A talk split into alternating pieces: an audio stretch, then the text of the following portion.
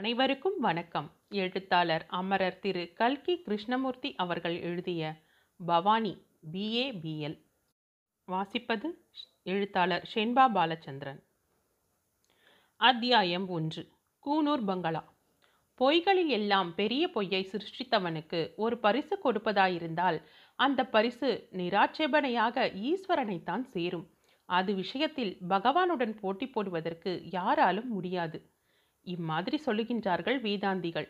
இந்த உலகத்தை விட பெரிய பொய் வேறு ஒன்றும் இல்லை என்பது அவர்களுடைய கொள்கை.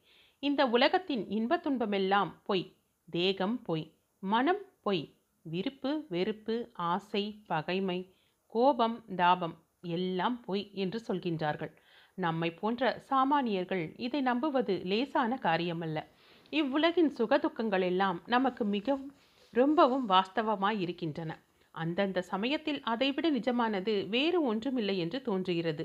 ஆனால் வேறொரு விதத்தில் இந்த உலகம் பொய்யுலகம் என்பதை நான் ஒத்துக்கொள்கின்றேன்.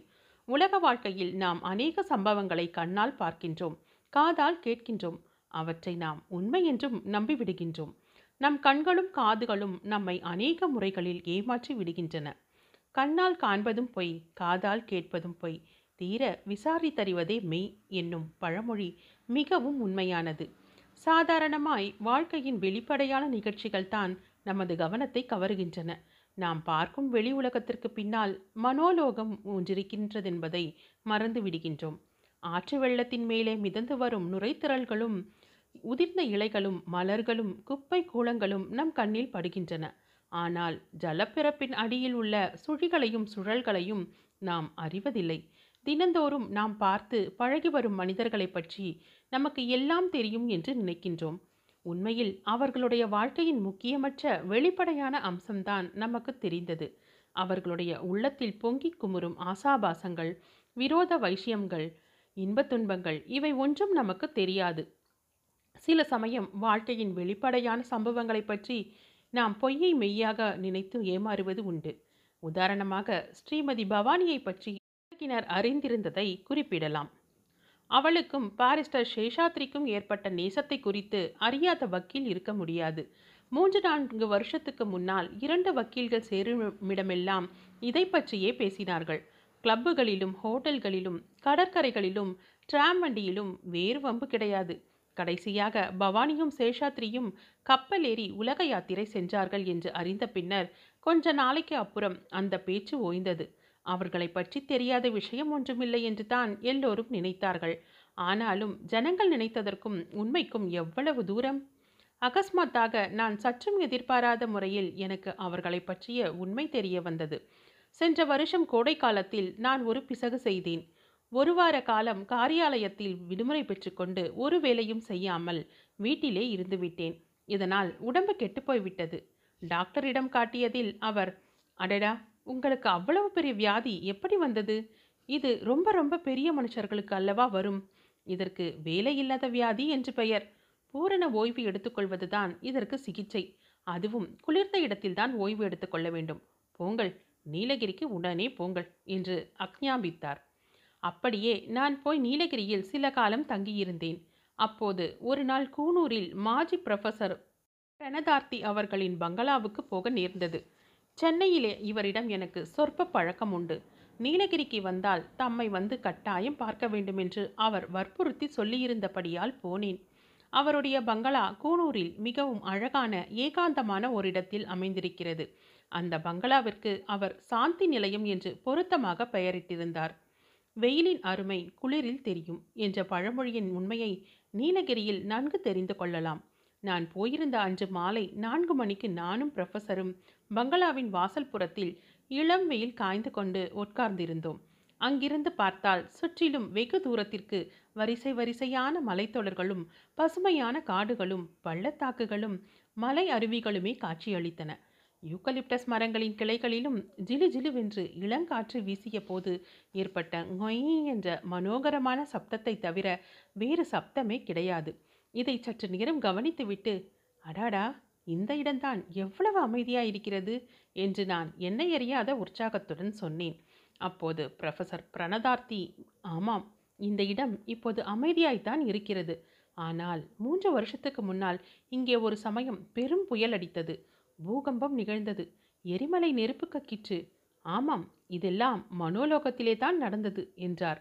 உடனே எனக்கு பவானி சேஷாத்ரி இவர்களின் ஞாபகம் வந்தது. ஸ்ரீமதி பவானியுடைய சித்தப்பாதான் பேராசிரியர் பிரணந்தார்த்தி என்பது நினைவிற்கு வந்தது. மூன்று வருஷத்திற்கு முன்பு பவானியும் சேஷாத்ரியும் கூனூரில் இந்த பங்களாவில் இருந்தபோது தான் இங்கே தப்பியோடிய கைதி ஒருவன் பிடிபட்டான். அச்சமயம் பத்திரிகைகளில் இதை பற்றி சில விவரங்கள் வெளியாயின.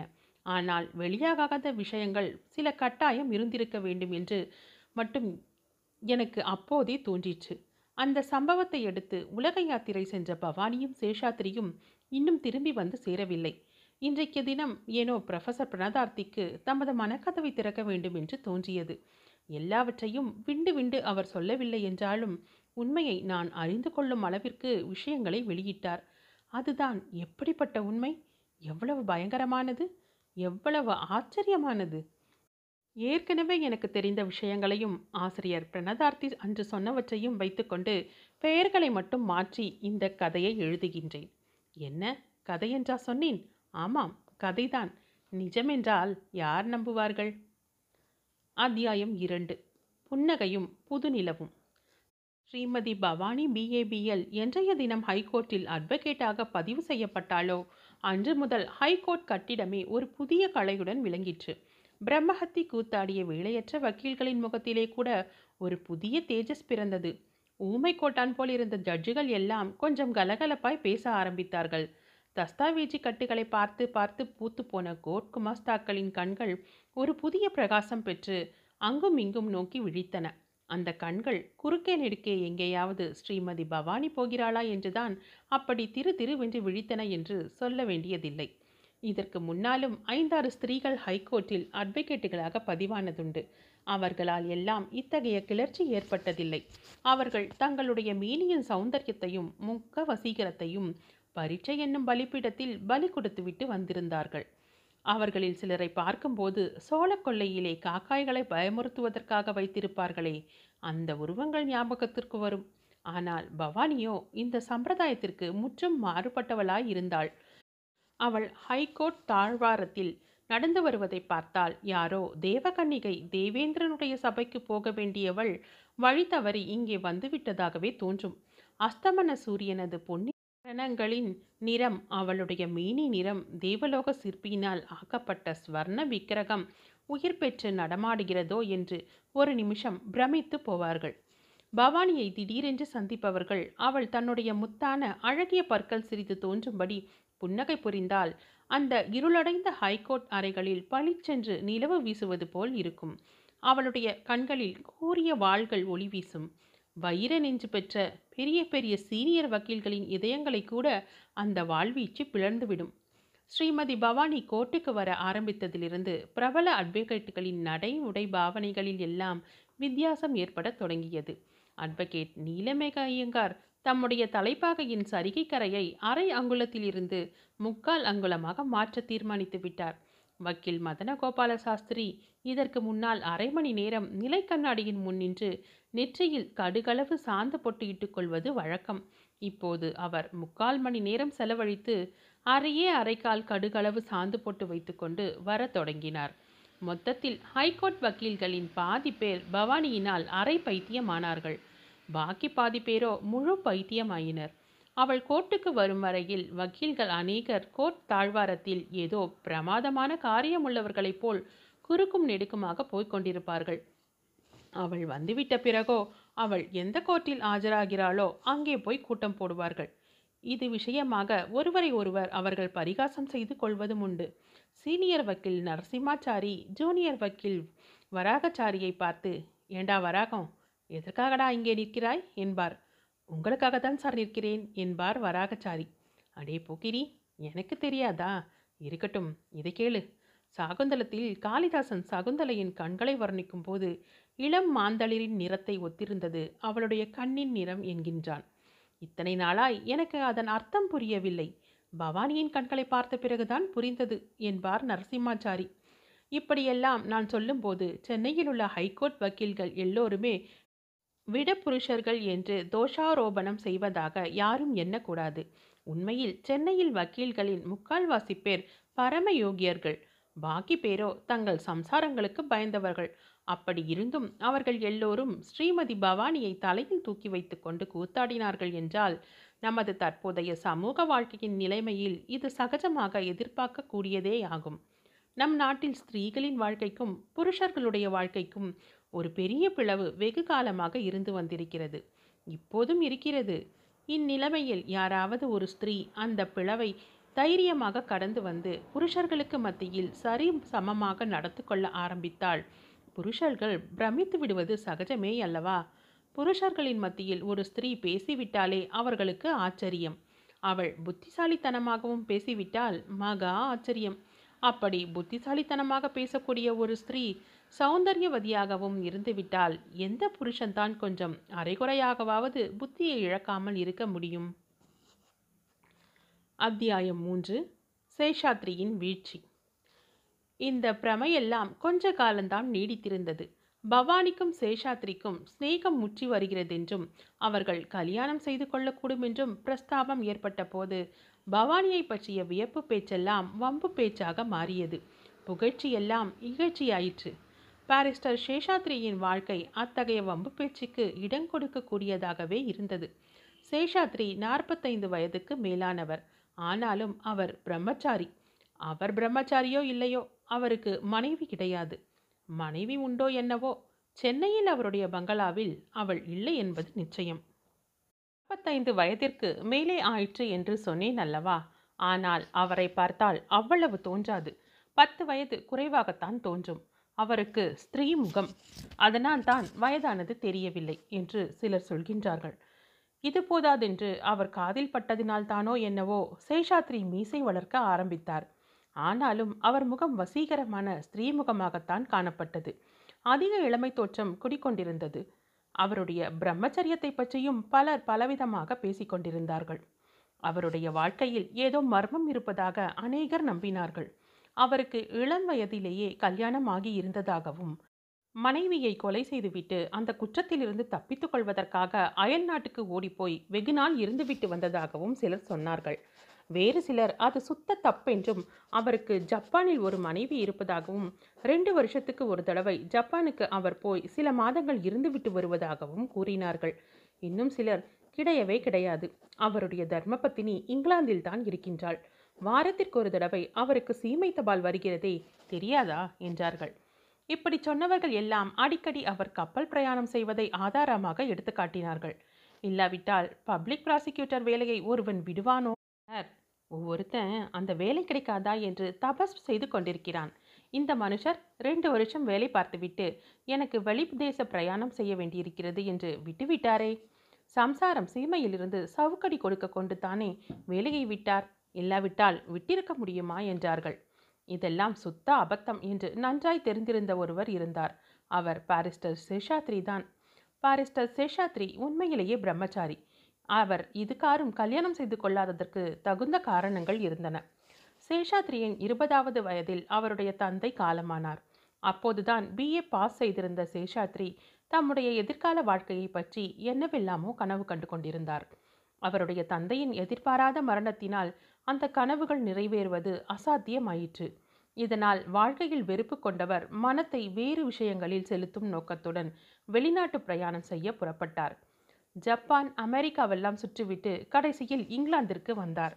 அங்கே பாரிஸ்டர் பரீட்சை கொடுத்துவிட்டு சென்னைக்கு திரும்பி வந்து பிராக்டிஸ் செய்ய தொடங்கினார். சேஷாத்ரிக்கு பெற்றோர்கள் இல்லாதபடியால் கல்யாணம் செய்து கொள்ளும்படி வற்புறுத்துவோர் யாரும் இல்லை. சிநேகிதர்கள் யாராவது எந்த பேச்சை எடுத்தால் வாலிழந்த நரியின் கதையை சொல்லி பரிகாசம் செய்வார். கல்யாணம் செய்து கொண்ட தம்முடைய சிநேகிதர்கள் படும் கஷ்டங்களை பார்க்கும்போது மனிதர்கள் ஏன் இவ்வளவு மூடராய் இருக்கிறார்கள் என்று ஆச்சரியப்படுவார். இப்படி யாராவது வலிந்து சென்று நுகத்தடியில் கழுத்தை கொடுப்பார்களா? ஒரு ஸ்திரீயை கட்டிக்கொண்டு வாழ்நாள் முழுவதும் எதற்காக மாரடிக்க வேண்டும் என்பார். சேஷாத்ரி நிறைய பணம் சம்பாதித்தார். நிறைய செலவும் செய்தார். சம்சார பந்தங்கள் எதுவும் இல்லாமல் கவலையின்றி காலம் கழித்தார். வாழ்க்கையில் அவருக்கு மிகவும் சந்தோஷம் அளித்தது பிரயாணம்தான். குறைந்து இரண்டு வருஷத்திற்கு ஒரு தடவை வெளிநாட்டு யாத்திரை செய்யாமல் இருக்க மாட்டார். இப்படி இருபது வருஷம் சுதந்திரமாகவும் சுகமாகவும் காலம் கழித்த பிறகு அவருடைய வாழ்க்கை தத்துவத்தை அடியோடு மாற்றும்படியான இந்த சம்பவம் நேரிட்டது. அவருடைய சிநேகிதர் ப்ரொஃபசர் பிரணதார்த்தி ஒரு நாள் பவானியை அழைத்து கொண்டு சேஷாத்ரியின் வீட்டுக்கு வந்தார். அவளை அறிமுகப்படுத்தி வைத்து அவள் பிஎல் பரீட்சை கொடுத்திருக்கிறார் என்றும் சேஷாத்ரியின் ஆஃபீஸில் ஜூனியராக வைத்துக்கொண்டு வேலை பழக்க வேண்டும் என்றும் கேட்டுக்கொண்டார் இவ்வளவையும் கேட்ட பிறனர் சேஷாத்ரி தலை நிமிர்ந்து பவானியை பார்த்தார். அந்த க்ஷணத்திலேயே அவளுடைய சௌந்தர்யமாகின்ற மதுவில் தலைக்குப்புற விழுந்து விட்டார். இத்தனை நாளும் எவ்வளவுக்கு எவ்வளவு வைராகிய புருஷராக இருந்தாரோ அவ்வளவுக்கு இப்போது அவருடைய வீழ்ச்சியின் வேகமும் அதிகமாயிருந்தது. பவானி சேஷாத்ரியிடம் ஜூனியராக அமர்ந்தாள். நாளாக ஆக சேஷாத்ரியின் பிரேமையும் வளர்த்து வந்தது. பவானி இல்லாத உலகம் பாலைவனமாகவும் அவள் இல்லாத வாழ்க்கை வெறும் சூனியமாகவும் அவருக்கு தோன்றத் தொடங்கியது. என்றாவது ஒரு நாள் அவள் நேரம் கழித்து வந்தால் அவருடைய மன அமைதியை இழந்து தவிக்கும். அவள் வேறு இளம் வக்கீல் யாருடனாவது பேச கண்டால் அவருக்கு எரிச்சல் உண்டாகும். சமூக விஷயங்களில் அவருடைய கொள்கைகள் வெகு விரைவாக பிற்போக்கு அடைந்து வந்தன. ஸ்திரீகளும் புருஷர்களும் சமமாக பழக வேண்டும் என்னும் கொள்கைகள் எல்லாம் சுத்த அபத்தம் என்றும் அதிலும் பவானியை போன்ற பெண்கள் புருஷர்கள் மத்தியில் பழகுவது ரொம்ப அபாயகரமானது என்றும் அவர் கருதினார். இப்படி இரண்டு வருஷங்கள் சென்றன. சேஷாத்ரிக்கு தமது இருதயத்தின் நிலைமையை பற்றி இப்போது எவ்வித சந்தேகமும் இருக்கவில்லை. பவானி இல்லாமல் ஒரு கணமேனும் தாம் உயிர் வாழ்வது முடியாத காரியம் என்று அவர் நிச்சயம் செய்து கொண்டார். முடிவாக தம்மை கல்யாணம் செய்து கொள்ளும்படி அவளை கூடிய சீக்கிரம் கேட்பது என்று தீர்மானித்தார். ஆனாலும் அந்த கூடிய சீக்கிரம் சீக்கிரத்தில் வருவதாக இல்லை. நாட்கள் சென்று கொண்டே இருந்தன. பவானியை இது விஷயமாக கேட்பதற்கு அவருக்கு சந்தர்ப்பம் ஏற்பட்டு கொண்டு தான் இருந்தது. ஆனாலும் இன்னதென்று சொல்ல முடியாத மானசீக தடையொன்று குறுக்கிட்டு கொண்டே இருந்தது. நாளைக்கு கேட்கலாம் இன்னொரு நாள் சொல்லலாம் என்பதாக தள்ளி போட்டு கொண்டிருந்தார் சேஷாத்ரி. கடைசியாக இந்த மூன்று வருஷ கோடைக்காலத்தில் கூனூருக்கு போகும்போது ப்ரொஃபசர் பிரணதார்த்தியின் முன்னிலையிலேயே இது விஷயமாக பேசி தீர்மானித்து விடுவதென்று அவர் உறுதி கொண்டார்.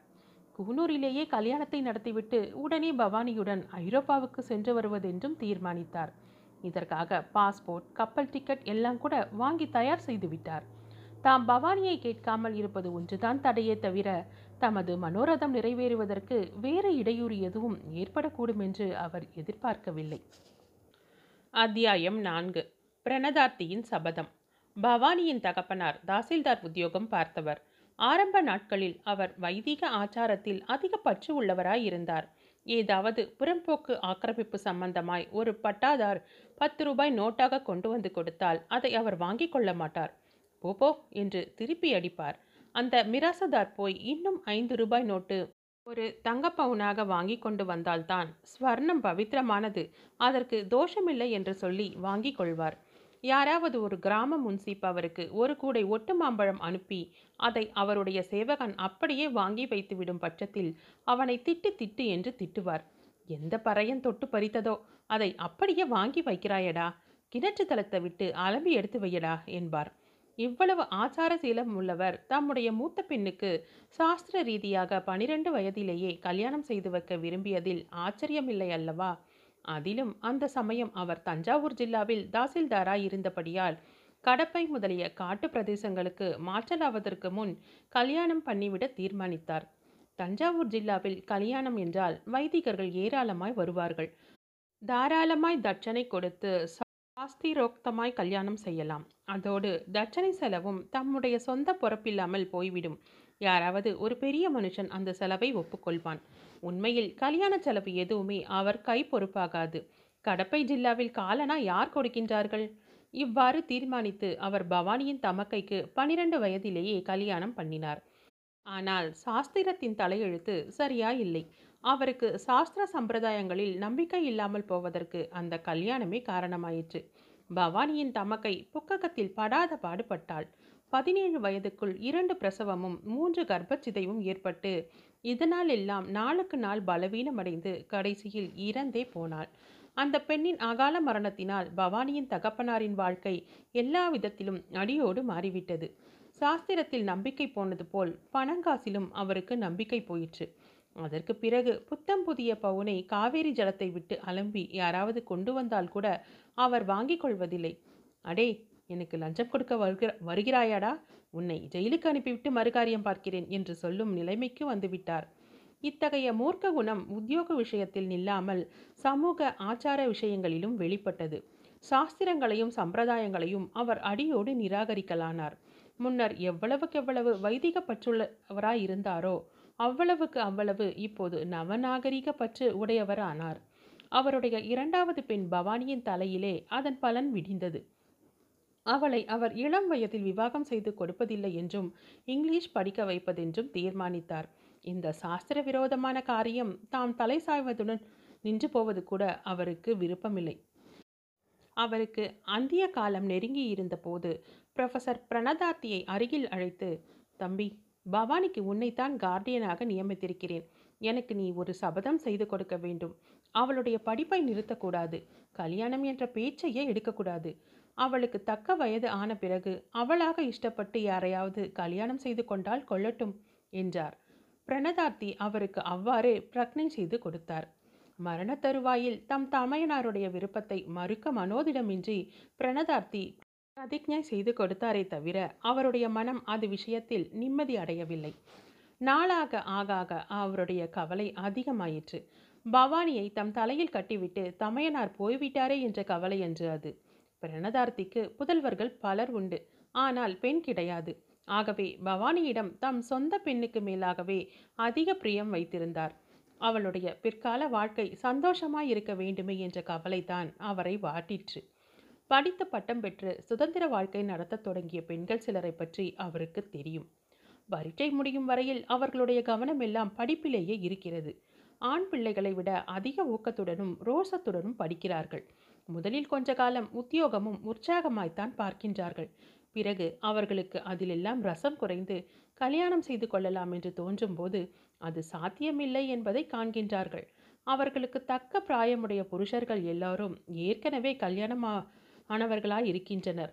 அப்படி யாராவது தப்பி தவறி இருந்தால் அவர்களுக்கு அந்த பெண்களை மனம் செய்து கொள்ளத்தக்க படிப்போ அந்தஸ்தோ வேறு யோகியதையோ இருப்பதில்லை. எனவே அத்தகைய பெண்களின் வாழ்க்கை பெரும்பாலும் துக்ககரமாய் முடிகிறது. இதையெல்லாம் அறிந்துதான் ஆசிரியர் பிரணதார்த்தி பெரிதும் கவலைக்குள்ளாகி இருந்தார் பவானி பிஎல் பாஸ் செய்ததும் இனி நாள் கடத்தினால் அவளுக்கு கல்யாணமே ஆகாமல் போய்விடலாம் என்று அவர் பயந்தார். இப்போது கூட அவளுக்கு தக்க கணவனாக கூடியவர் ரொம்ப பேர் இல்லை. பிரணதார்த்திக்கு தெரிந்த வரையில் பாரிஸ்டர் சேஷாத்ரி ஒருவர் தான் அத்தகைய யோக்கியதை உடையவராய் இருந்தார். எனவே பவானியை சேஷாத்ரியிடம் ஜூனியராக வேலை செய்ய அமர்த்திய போது பிரணதார்த்தியின் நோக்கம் என்னவா இருக்கக்கூடும் என்று நாம் எளிதில் ஊகிக்கலாம் அல்லவா? ஆரம்பத்தில் ஸ்ரீமான் பிரணதார்த்தி தம்முடைய நோக்கம் விரைவில் நிறைவேறிவிடும் என்பதற்கு அறிகுறிகளை கண்டு சந்தோஷமடைந்தார். அடைந்தார் பவானி பாரிஸ்டர் சேஷாத்ரியின் உயர் குணங்களை புகழ்ந்து பேச பேச அவருடைய நம்பிக்கை உறுதிப்பட்டு வந்தது. ஆனால் அவர் எதிர்பார்த்தது போல் சீக்கிரமாக கல்யாண பிரஸ்தாபம் ஏற்படவில்லை. வருஷம் ரெண்டு சென்றபோது அவருடைய கவலை முன்போல் அதிகமாயிற்று. சுத்த அசடுகளாய் இருக்கின்றார்களே இதில் நாம் தலையிட்டுத்தான் காரியத்தை ஒப்பீட்ட வேண்டும் போல் இருக்கிறதே என்று கருதலானார். இத்தகைய நிலைமையிலே தான் சேஷாத்ரி தாமும் இவ்வருஷம் கோடைக்கு கூனூர் வர உத்தேசிருப்பதாக தெரிவித்தது. இந்த சந்தர்ப்பத்தை பயன்படுத்தி கொண்டால்தான் என்று தீர்மானித்த ப்ரொஃபசர் தம்முடைய பங்களாவிலேயே அவர் வந்து இருக்க வேண்டும் என்று வற்புறுத்தினார். இதை முன்னிட்டே வழக்கமாக கூனூருக்கு வரும் தமது குடும்பத்தினரை எல்லாம் அவர் பங்களாவுக்கு போகச் சொல்லிவிட்டு பவானியை மட்டும் கூனூருக்கு வரும்படி ஏற்பாடு செய்திருந்தார். இந்த வருஷம் மட்டும் இந்த கல்யாணத்தை நான் பண்ணி வைக்காவிட்டால் என் பெயர் பிரணதார்த்தி அல்ல என்று அவர் தமக்குள் சபதம் செய்து கொண்டார்.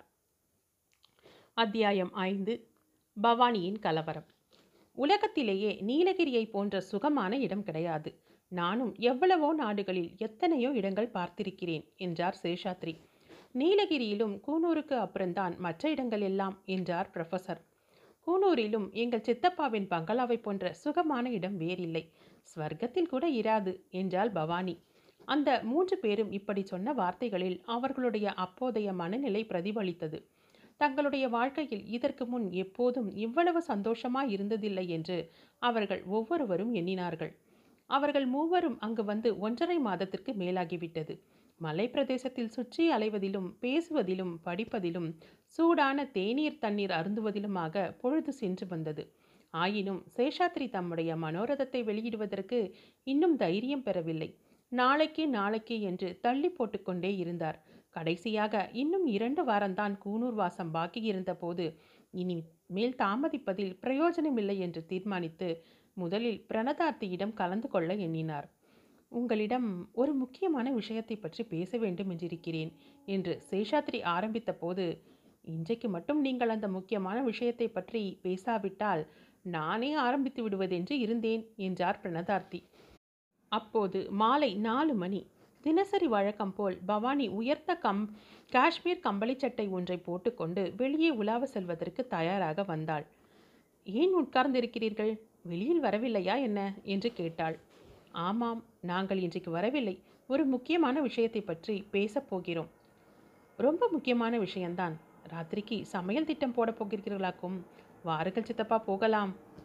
இல்லையம்மா உண்மையாகவே முக்கியமான விஷயம். ரொம்ப அழகான விஷயம் கூட என்று சொல்லி பிறகு மெதுவான குரலில் அது மேலே காஷ்மீர் கம்பளி சட்டை போட்டுக்கொண்டு மலை பிரதேசத்தில் உலாவச் செல்லும் என்றார். இப்படி கூறி புன்னகையுடன் சேஷாத்ரியை பார்த்தார். பவானி பங்களாவின் முகப்பில் கொழு கொழுவென்று வளர்ந்திருந்த ரோஜா செடியில் இருந்து அப்போதுதான் இதழ் விரிய தொடங்கியிருந்த ஒரு ரோஜா மொட்டை பறித்து தலையில் சொருகி கொண்டாள். பிறகு அவர்களை கடைக்கண்ணால் ஒரு பார்வை பார்த்து மலைவாசத்திற்கு வந்தால் இந்த மாதிரி இரண்டு கிழங்களை கூட்டிக் கொண்டு தான் வரவேணும் என்று மெதுவான குரலில் கூறிவிட்டு ஒயிலாக நடந்து சென்றாள். அவள் கூறியது அவர்களுடைய காதில் அரைகுறையாய் விழுந்தது. பிரணதார்த்தி அப்போது பவானி போவதையே பார்த்து கொண்டிருந்த ராதலால் சேஷாத்ரியின் முகத்தை பார்க்கவில்லை. பார்த்திருந்தால் அந்த முகத்தில் ஒரு கணம் தோன்றி மறைந்த வேதனையை கண்டு பயந்தே போயிருப்பார். சேஷாத்ரியின் மனச்சோர்வும் தயக்கமும் முன்னெப்போதையும் விட இப்போது அதிகமாய் இருந்தன உண்மையில் அவர் இந்த சமயம் தம்முடைய சொந்த கேஸை எடுத்துச் சொல்வதில் பட்ட சிரமம். வேறு எந்த கேஸ் விஷயத்திலும் பட்டதில்லை. பிரணதார்த்தி மட்டும் ரொம்பவும் குறுக்கு கேள்விகள் போட்டிராவிட்டால் அன்றைய தினமும் அவருடைய கேஸ் தள்ளி போடப்பட்டிருக்கலாம். எப்படியோ அவர் கடைசியாக மனத்தை திடப்படுத்தி கொண்டு பவானியை கல்யாணம் செய்து கொள்ள தமக்கு விருப்பம் என்றும் அதை பற்றி பிரணதார்த்தியின் அபிப்பிராயம் என்னவென்றும் கேட்டுவிட்டார். அதற்கு பிரணதார்த்தி அதைவிட தமக்கு சந்தோஷம் அளிக்கக்கூடியது உலகத்திலே வேறொன்றுமே இராது என்று பதில் சொன்னார். பவானிக்கு அது விருப்பமா இருக்குமா என்று சேஷாத்ரி கேட்டதற்கு நல்ல கேள்வி கேட்டீர்கள். உங்களை விட நல்ல கணவன் அவளுக்கு எங்கே கிடைக்கப் போகின்றான்? பூர்வ ஜென்ம புண்ணியம் என்று எண்ணி அவள் சந்தோஷப்பட வேண்டாமா? என்றார் பிரணதார்த்தி. அப்புறம் அவர்கள் மேல் நடக்க வேண்டிய காரியங்களை பற்றி பேசிக்கொண்டிருந்தார்கள் அவர்கள் பேச ஆரம்பித்து சுமார் ஒரு மணி நேரம் இருக்கும். திடீரென்று சித்தப்பா சித்தப்பா இங்கே உடனே வாருங்கள் என்று பவானியின் குரல் கேட்டது. அந்த குரலில் தொனித்த கலவரமும் இரக்கமும் அவர்களை மயிர் கூச்சரியச் செய்தன. பவானிக்கு ஏதோ ஆபத்து வந்துவிட்டது என்று எண்ணி அவர்கள் பதறிப்போய் விரைந்த வாசலில் ஓடி வந்தார்கள். தவறி விழுந்து விட்டாலோ அல்லது ஏதாவது காட்டு மிருகம் வந்துவிட்டதோ என்று ஒரு கணத்தில் நூறு எண்ணம் எண்ணினார்கள். பங்களா வாசற்புறத்தின் முகப்பில் நின்று குரல் வந்த திசையை நோக்கி கீழே பார்த்தார்கள். கீழே பங்களாவுக்கு வரும் பாதையில் பவானி நின்று கொண்டிருப்பதை கண்டதும் அவர்களுக்கு கொஞ்சம் தைரியம் வந்தது. பவானி அவர்களை பார்த்ததும் சீக்கிரம் வாருங்கள் என்று சொல்லி கையாலும் சமிக்ஞை செய்தாள். மலைப்பாதையில் அவர்கள் விரைந்து இறங்கிச் சென்றார்கள். அத்தியாயம் ஆறு. சிரிப்பும் நெருப்பும். பவானி அன்று வெகு குதூகலத்துடனே வெளியே கிளம்பினாள். பிரணதார்த்தியும் சேஷாத்ரியும் வரவில்லையாதலால் தான் இன்று வழக்கத்தை விட அதிக தூரம் நடந்துவிட்டு வரலாம் என அவள் எண்ணினாள். மலைப்பிரதேசங்களுக்கு சென்றிருப்பவர்களுக்கு மலைப்பாதைகளில் நடப்பதன் சுகமும் கஷ்டமும் தெரிந்திருக்கும். அநேகமாய் இருபுறமும் புதர்கள் அடர்ந்த ஒற்றையடி பாதைகளிலேயே நடக்க வேண்டும். அந்த பாதைகளும் ஓயாமல் ஏறிக்கொண்டும் இறங்கிக் கொண்டும் இருக்கும். சமதரை என்பது அநேகமாய் கிடையாது. உஷ்ண பிரதேசங்களில் என்றால் அம்மாதிரி ஏறி இறங்கும் பாதைகளில் ஐந்து நிமிஷம் நடந்தாலும் களைத்து போய்விடுவோம். ஆனால் குளிர்ந்த மலைப்பிரதேசங்களில் எவ்வளவு தூரம் நடந்தாலும் சிரமம் தோன்றுவதில்லை. பவானி சுமார் பத்து நிமிஷம் நடந்திருப்பாள். பக்கத்திலேயே எங்கேயோ இருந்து ஓ தெய்வமே என்று ஒரு துயரம் நிறைந்த தீனமான குரல் கேட்டது போல் இருந்தது. பவானியின் இருதயம் ஒரு நிமிஷம் ஸ்தம்பித்து விட்டது. உடம்பெல்லாம் வியர்த்தது. அங்கேயே நின்று சுற்றுமுற்றும் பார்த்தாள். ஒன்றையும் காணவில்லை. உண்மையில் அங்கே ஒன்றையும் காணவும் முடியாது. பாதையின் இருபுறமும் அடர்ந்த புதர்கள் மண்டியிருந்தன. எங்கே என்னத்தை பார்க்கிறது? தான் அந்த குரலை உண்மையில் கேட்கவில்லை. ஏதோ சித்த பிரமை என்ற முடிவுக்கு வந்தாள். அந்த பிரமையை போக்கிக் கொள்வதற்காக தலையை விரைவாக நாலு தடவை குலுக்கிவிட்டு மேலே நடக்கலானாள். ஆனாலும் அவளுடைய குதூகலம் போய்விட்டது. என்னவோ சொல்ல முடியாத பாரம் ஒன்று அவளுடைய இருதயத்தை அமுக்குவது போல் இருந்தது. ஏதேதோ பழைய ஞாபகங்கள் சோகத்துடன் கலந்து தெளிவில்லாமல் வந்து போய்க் கொண்டிருந்தன. இத்தனை நாளும் தோன்றாத எண்ணங்கள் எல்லாம் தோன்றின. இந்த வாழ்க்கையின் பொருள்தான் என்ன? எதற்காக பிறக்கிறோம்? எதற்காக வாழ்கிறோம்? என்று இப்படியெல்லாம் சிந்தனை சென்றது. ரொம்ப நேரம் சுற்ற வேண்டும் என்ற நினைப்புடன் கிளம்பிய பவானி வழக்கத்தை விட முன்னதாக வீடு திரும்பலானாள்.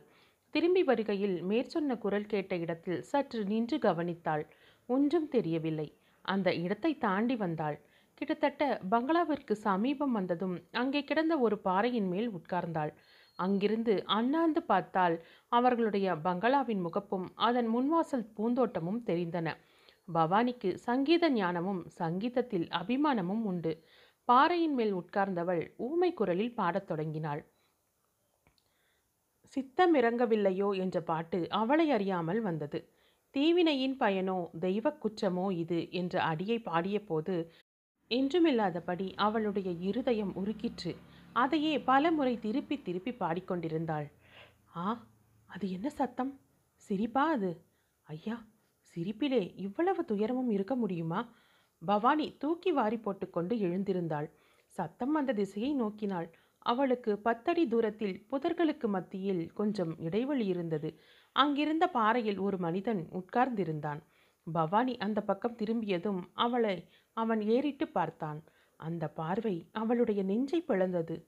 ஆமாம் அம்மா நீ கேட்டாயே ஒரு கேள்வி. தீவினையின் பயனா தெய்வ குற்றமா என்று. அதைத்தான் நானும் மூன்று வருஷமாய் கேட்டுக்கொண்டிருக்கிறேன் பதில் சொல்பவரைத்தான் காணோம் என்றான். அவன் வாலிப பிராயம் உள்ளவன்.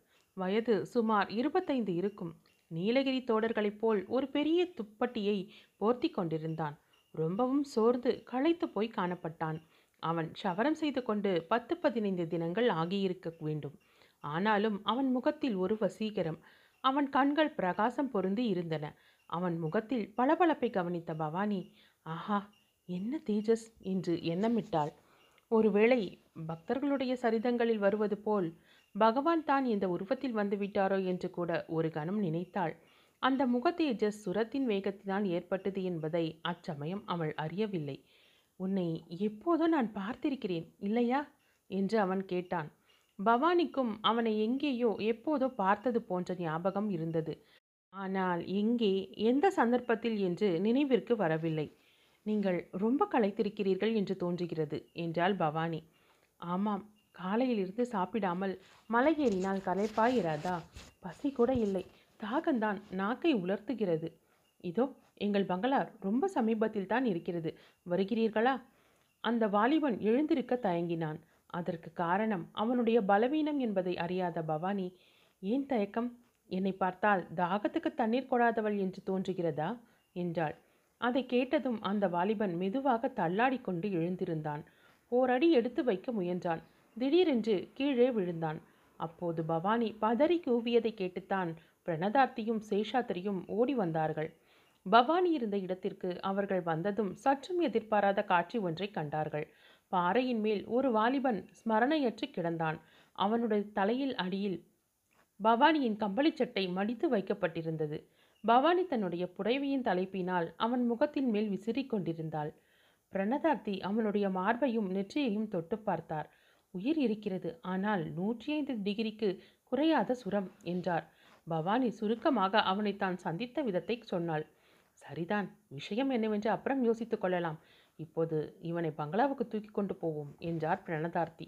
இப்படி சொல்லி அவர் அவனுடைய தலைப்புறத்தை பிடித்து தூக்கினார்.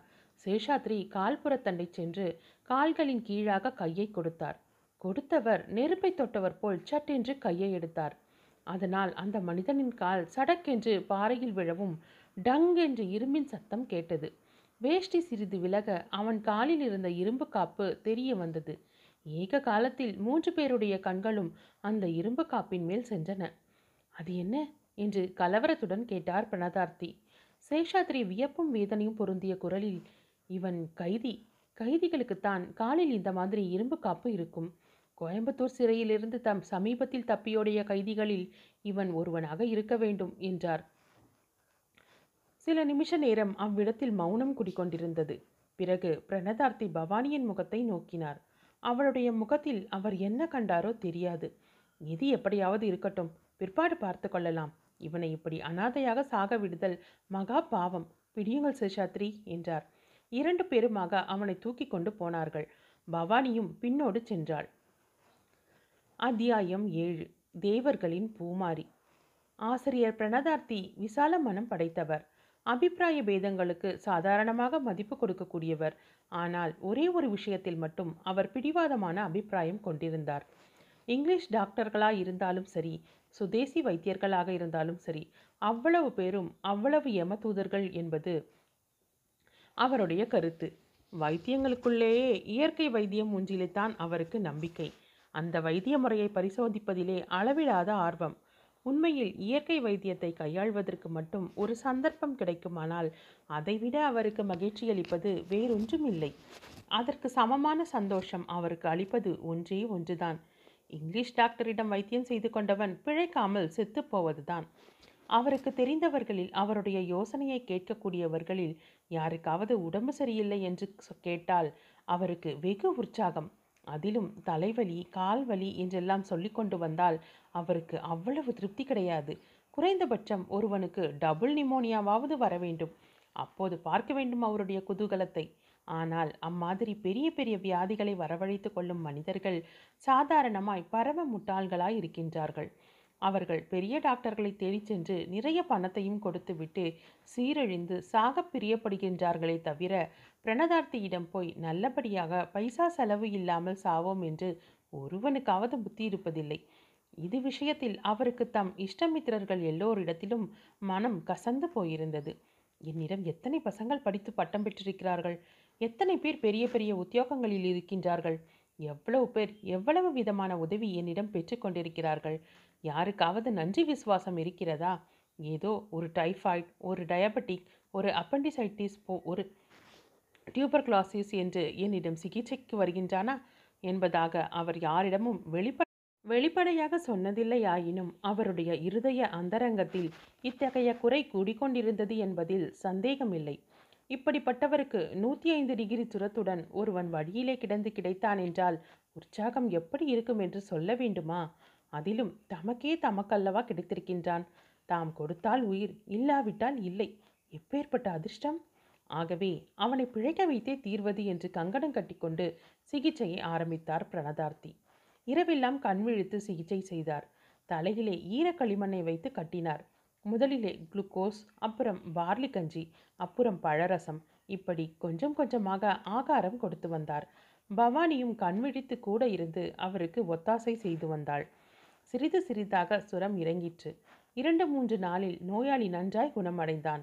அவனுடைய உடம்பில் ஏற்பட்டிருந்த கோளாறு முக்கியமாக பசி தாகம் களைப்பு இவற்றினால் உண்டானதே. ஆதலின் நல்ல உணவும் ஓய்வும் குளிரில் அடிபடாமல் தங்க இடமும் கிடைக்கவே அவன் உடம்பு தானே குணமாகி வந்தது.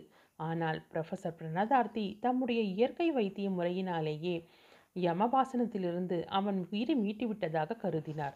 ஸ்ரீமான் சேஷாத்ரி அப்படி நினைக்கவில்லை.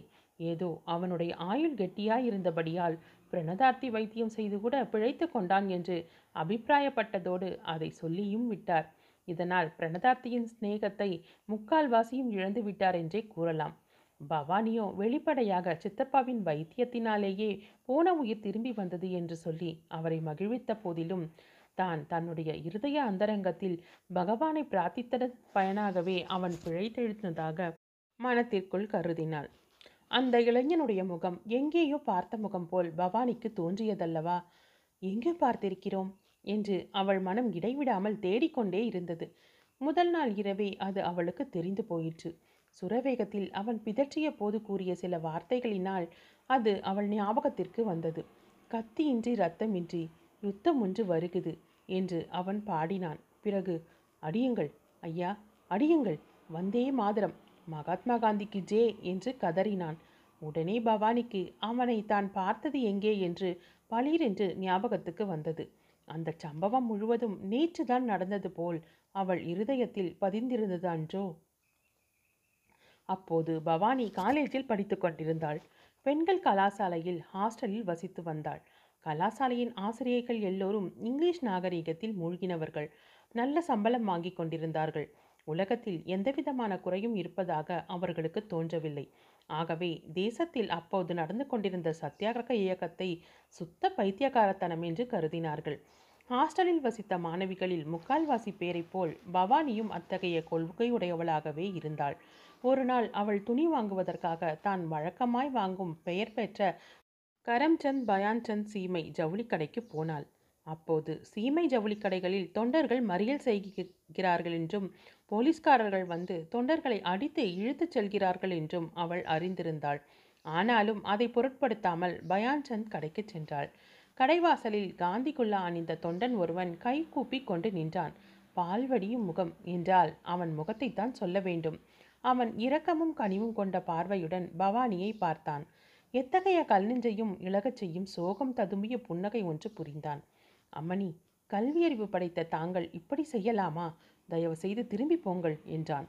அவனுடைய குரல் பார்வை பணிவான பேச்சு எல்லாம் சேர்ந்து பவானியின் இருதயத்தை கலங்க வைத்துவிட்டன அதனால் அவளுடைய கோபம் அதிகரித்தது. காங்கிரஸ் தொண்டர்கள் கூலிக்கு மாரடிப்பவர்கள் என்று அவள் தன்னுடைய இங்கிலீஷ் ஆசிரியை சொல்லி கேள்விப்பட்டிருக்கின்றாள். எனவே இந்த வேலைக்கு உங்களுக்கெல்லாம் என்ன சம்பளம் கொடுக்கிறார்கள்? என்று குரலை ரொம்பவும் கடுமையாக்கி கொண்டு கேட்டாள். சம்பளமா? இன்னும் ஐந்து நிமிடத்தில் நீங்களே பார்ப்பீர்கள். கையில் குண்டாந்தடியுடன் சம்பளம் கொடுப்பதற்கு வருவார்கள் என்றான் தொண்டன். இம்மாதிரி முட்டாள் காரியம் செய்பவர்களை அடிக்காமல் என்ன செய்வது? எனக்கு கூட இப்போது உம்மை இரண்டு அறை அறைய வேண்டும் என்று தோன்றுகிறது என்றாள் பவானி. அப்படியெல்லாம் செய்யாதீர்கள். காரியம் விபரீதமாய் போய்விடும்.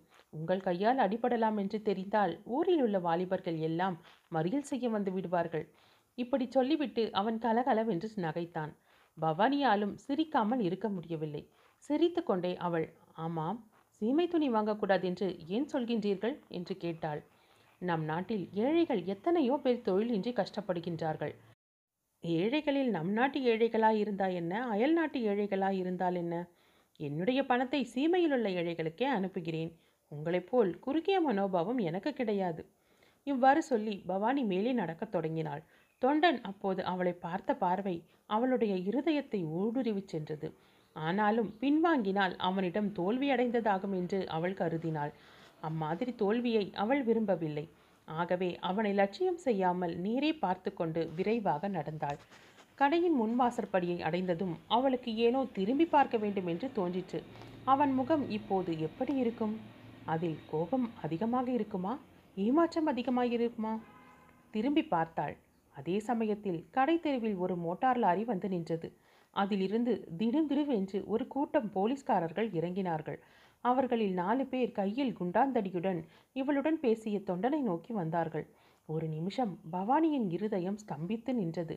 அடுத்த நிமிஷமே கனத்துக்கு நூறு தடவை வீதம் அடித்து கொண்டது. பவானி கண்ணை மூடிக்கொண்டாள். ஆனால் மூடிக்கொண்டிருக்கவும் முடியவில்லை. வந்தே மாதரம் வந்தே மாதரம் என்று அத்தொண்டன் கதரும் குரல் கேட்டது. அவள் கண்ணை திறந்தபோது தொண்டன் கீழே விழுந்து கொண்டிருந்தான். அவன் நெற்றியிலிருந்து ரத்தம் பீறிட்டது. கீழே விழுந்த பிறகும் அவன் வந்தே மாதிரம் என்று கோஷித்தான். கரகரவென்று அவன் கால்களை பிடித்து இழுத்து கொண்டு போனார்கள். போலீஸ் லாரியில் தூக்கி போட்டார்கள். பவானி கடைக்குள் நுழையவில்லை. கடை வாசற்படியில் நின்றவள். சட்டென்று நெருப்பை மிதித்து விட்டவளைப் போல அங்கிருந்து விரைந்து சாலை பக்கம் வந்தாள். தன்னுடைய இருதய அந்தரங்கத்திலிருந்து அளவு கடங்காத தாபத்துடன் பகவானிடம் ஒரு பிரார்த்தனை செலுத்தினாள். போலீஸ் லாரி அங்கிருந்து கிளம்புவதற்குள் அந்த இளைஞன் தன் பக்கம் ஒரு தடவை திரும்பி பார்க்க வேண்டும் என்பதுதான் அந்த பிரார்த்தனை. அந்த பாழும் சீமை ஜவுளி கடைக்குள் தான் போகாமல் திரும்பிவிட்டதை அவன் பார்க்க வேண்டுமே என்று அவள் பரிதபித்தாள். சாதாரணமாய் ஓர் ஆயுள் காலத்திற்கு அனுபவிக்கக்கூடிய வேதனை அவ்வளவையும் பவானி அந்த சில நிமிஷ நேரத்தில் அனுபவித்து விட்டாள். மோட்டார் கிளம்பிற்று. ஐயோ அவன் தன்னை பார்க்காமலே போய்விடுவானோ? ஆஹா இதோ பார்க்கிறான். பார்த்து அவள் அந்த கடைக்குள் போகாமல் திரும்பியதை கவனித்ததற்கு அறிகுறியாக புன்னகையும் புரிகிறான். பவானியின் தலை ஒரு கண நேரம் கரகரவென்று சுழன்றது. அப்போது அவளுக்கு ஒரு பிரமை உண்டாயிற்று. ஆகாய வழியில் தேவர்களும் தேவிகளும் கூட்டங்கூடி நின்று வந்தே மாதரம் என்றுயிர் போம் வரை வாழ்த்துவோம் முடி தாழ்த்துவோம் என்று பாடிக்கொண்டு அந்த போலீஸ் லாரியின் மேல் புஷ்பமாரி சொரிவது போலும் அவர்கள் சொரிந்த புஷ்பங்கள் லாரியின் மேற்கூரையை எப்படியோ கடந்து உள்ளே வந்து அந்த தொண்டன் மேல் சொரிந்து கிடப்பது போலவும் அவளுக்கு தோன்றியது. அடுத்த நிமிஷம் பிரமை தெளிந்தது. கண்ணை திறந்து பார்த்தபோது போலீஸ் லாரியை காணோம். அன்றைக்கு பார்த்த அம்முகத்தை அப்புறம் வெகு காலம் பவானி ஓயாமல் தேடிக்கொண்டிருந்தாள். வீதியில் வண்டியில் போகும்போது கடற்கரையில் காற்று வாங்க உலவும் போதும் ரயில் பிரயாணம் செய்யும் போதும் நாடகம் பார்க்கும் போதும் அவளுடைய கண்கள் சுழன்று சுழன்று அந்த முகத்தை தேடிக்கொண்டே இருந்தன. நாளாக ஆக பவானி நிராசை அடைந்தாள். கனிவு ததும்பிய கண்களும் சோகம் பொருந்திய புன்னகையும் கொண்ட அத்தொண்டனின் திவ்ய முகத்தை இந்த ஜென்மத்தில் தான் இனி பார்க்கப் போவதில்லை என்றே தீர்மானித்தாள். வேறு காரியங்களில் கவனம் செலுத்தி அந்த முகத்தை மறப்பதற்கு பெரிதும் முயன்றாள். ஏறக்குறைய அந்த முயற்சியில் அவள் வெற்றியடையும் தருவாயில் இருந்தபோது இந்த ஆச்சரியகரமான சம்பவம் நேர்ந்தது. சற்றும் எதிர்பாராத இடத்தில் எதிர்பாராத சந்தர்ப்பத்தில் அவளுடைய மனோரதம் கைகூடிற்று. ஆனால் பவானி எத்தகைய உள்ள கிளர்ச்சி அடைந்திருப்பாள் என்று சொல்லவும் வேண்டுமோ? அத்தியாயம் எட்டு. உமாகாந்தன் கொலை கேஸ் பவானி இப்போது ஒரு தனி உலகத்தில் வசித்து வந்தாள். இவ்வுலகில் அளவில்லாத ஆனந்தமும் சொல்ல முடியாத துக்கமும் பிரிக்க முடியாதபடி கலந்திருந்தன. ஆகாயத்தை அளாவி வளர்ந்திருந்த கற்பூர மரங்களின் மீது மலைக்காற்று அடிக்கையில் ஏற்பட்ட சப்தம் ஒரு சமயம் குதூகலமான சிரிப்பைப் போல் அவள் காதில் பட்டது. இன்னொரு சமயம் யாரோ விம்மி விம்மி அழுவது போல் காதில் விழுந்தது. காலை நேரத்தில் மரம் செடியிலிருந்து பனித்துளிகள் கலகலவென்று உதிரும் போது சில சமயம் அவை ஆனந்த பாஷ்பமாகவும் மற்றொரு சமயம் துக்க கண்ணீராகவும் தோன்றின. பட்சிகளின் கானம் ஒரு சமயம் அவளுக்கு சங்கராபரண ராகத்தைப் போல் உற்சாகத்தை உண்டாக்கி துள்ளி குதிக்கலாமா? என்று தோன்றச் செய்தது. மற்றொரு சமயம் அதே பறவைகளின் கீதம் சோகரசம் பொருந்திய யதுகுல காம்போதியாக மாறி அவளுடைய கண்களில் கண்ணீர் துளிர்க்கச் செய்தது. சேஷாத்ரியின் விஷயத்தில் ஏற்பட்ட மனமாறுதல் அவளுக்கே ஆச்சரியத்தை உண்டாக்கிற்று. அவரை பார்ப்பதற்கோ பேசுவதற்கோ அவளுக்கு திடீரென்று பிடிக்காமல் போயிற்று. சேஷாத்ரியின் நடத்தையிலும் ஒரு மாறுதல் காணப்பட்டது. அவருடைய உற்சாகமும் சந்தோஷமும் எங்கேயோ போய்விட்டன. சதா கடுகடுவென்று முகத்தை வைத்து கொண்டிருக்கலானார். அந்த நோயாளியை குணப்படுத்துவதற்கு பிரணதார்த்தியும் பவானியும் எடுத்துக்கொண்ட முயற்சி ஒன்றும் அவருக்கு பிடிக்கவில்லை என்பதை தெளிவாய் காட்டிக்கொண்டார் உண்மையில் அவன் படுத்து கொண்டிருந்த அறைக்கு அவர் அதிகம் வருவது இல்லை. எப்போதாவது அருமையாக வந்தால் அவன் தூங்கும்போது வந்து எட்டி பார்த்துவிட்டு போய்விடுவார் அவருடைய இந்த நடத்தை பிரணதார்த்திக்கு கூட அவர் மேல் வெறுப்பு உண்டு பண்ணிற்று. நாலாம் நாள் நோயாளி படுத்திருந்த அறைக்குள் சேஷாத்ரி வந்திருந்த சமயம் தூங்கிக் கொண்டிருந்தவன் தற்செயலாக கண்ணை விழித்தான். எதிரே நின்ற சேஷாத்ரியை கண்டதும் நிஜந்தானா? என்று சந்தேகப்படுபவன் போல் கண்ணை மூடி திறந்து பார்த்தான். கடைசியாக நீங்கள்தானா? நிஜமாக பாரிஸ்டர் சேஷாத்ரியா? என்று கேட்டான். ஆமாம் மிஸ்டர் உமாகாந்தன் நிஜமாக நான் தான் என்றார் சேஷாத்ரி. உமாகாந்தன் பலமிழந்திருந்த தன்னுடைய கைகளினால் தலையிலே இரண்டு மூன்று தடவை அடித்து கொண்டான். விதிவசம் என்பதில் இப்போதுதான் எனக்கு நம்பிக்கை வருகிறது. இந்த இடத்தில் எல்லோரையும் விட்டு நீங்களா வந்திருக்க வேண்டும் என்றான். அப்போது பவானியின் உடம்பில் ஒவ்வொரு அணுவும் துடித்தது. பிரணதார்த்திக்கோ கண்ணை கட்டி காட்டில் விட்டது போல் இருந்தது. முன்னாலேயே உங்களுக்கு இவரை தெரியுமா சேஷாத்ரி? எப்படி தெரியும்? என்று பிரணதார்த்தி கேட்டார். ஹைகோர்ட்டுக்கு இவனுடைய கொலை கேஸ் அப்பீல் வந்தபோது தெரியும். அப்போது நான் பப்ளிக் ப்ராசிக்யூட்டர் சர்க்கார் தரப்பிலே அப்பீல் நடந்தது என்றார் சேஷாத்ரி. கொலை சென்றதும் என்றதும் பவானி தலையிலே பெரிய பாறாங்கல் விழுந்தது போல் திடுக்கிட்டாள். இதுவரை அவள் மனத்தில் இவன் ஏதோ ராஜ்ய குற்றத்துக்காகத்தான் கைதியாக இருக்க வேண்டும் என்று ஒரு எண்ணம் இருந்து வந்தது. பிரணதார்த்திக்கோ திக்கு திசை ஒன்றும் புரியவில்லை. சுகுமாரனான இந்த இளைஞன் கொலை குற்றத்திற்கு தண்டனை அடைந்த கைதி என்பதை அவரால் நம்பவே முடியவில்லை. சேஷாத்ரியை விவரமாய் சொல்லும்படி கேட்டார். கேஸ் கட்டில் படித்தது மட்டும்தான் எனக்கு தெரியும். அவனே பூரா விவரமும் சொல்லட்டுமே என்றார் சேஷாத்ரி. உமாகாந்தன் முதலில் தன் கேஸை பற்றி சொல்ல ஆரம்பித்தான். ஆனால் அதில் சில சம்பவங்கள் கேட்பவர்களுக்கு விளங்காமல் போகவே அடியில் இருந்து தன்னுடைய வழக்கமான சம்பவங்கள் முழுவதையுமே சுருக்கமாக கூறினான். அவன் கூறிய வரலாறு பின்வருமாறு. கைதி சொன்ன கதை. உமாகாந்தனுடைய தாயாருக்கு பாக்யலட்சுமி என்று பெயர். ஆனால் பெயரில் உள்ள பாக்கியத்தை தவிர அவள் வாழ்க்கையில் எவ்வித பாக்கியத்தையும் அடையவில்லை. உமாகாந்தனுடைய தந்தைக்கு அவள் இரண்டாவது தாரமாக வாழ்க்கைப்பட்டாள். இல்வாழ்க்கையின் இன்பத்தை அவள் ஆறு வருஷங்களுக்கு மேல் அனுபவிக்க கொடுத்து வைக்கவில்லை. உமாவினுடைய தந்தைக்கு அவருடைய மூத்த தாரத்தின் மூலம் ஒரு பிள்ளை இருந்தான். அவர் மரணமடைந்த போது அவன் பிஏ பாஸ் செய்துவிட்டு சீமைக்கு ஐசிஎஸ் படிக்க போக வேண்டும் என்று தந்தையிடம் உத்தரவு கேட்டுக்கொண்டிருந்தான் இந்த சமயத்தில் திடீரென்று ஏற்பட்ட நோய் காரணமாக தந்தையின் மரணம் சமீபிக்கவே அவர் தன் மூத்த புதல்வனை அருகில் அழைத்து குழந்தாய் உனக்கு என்னால் ஆனதையெல்லாம் செய்துவிட்டேன். பிஏ படிக்க வைத்திருக்கிறேன். இனிமேல் நீ சம்பாதித்து உன் வாழ்க்கையை நடத்த வேண்டியதுதான். உன் சிறிய தாயாரையும் உன் தம்பியையும் தான் அனாதையாக விட்டு போகிறேன். அவர்களுக்காக இதுவரையில் நான் ஒரு பைசா கூட சேர்த்து வைக்கவில்லை.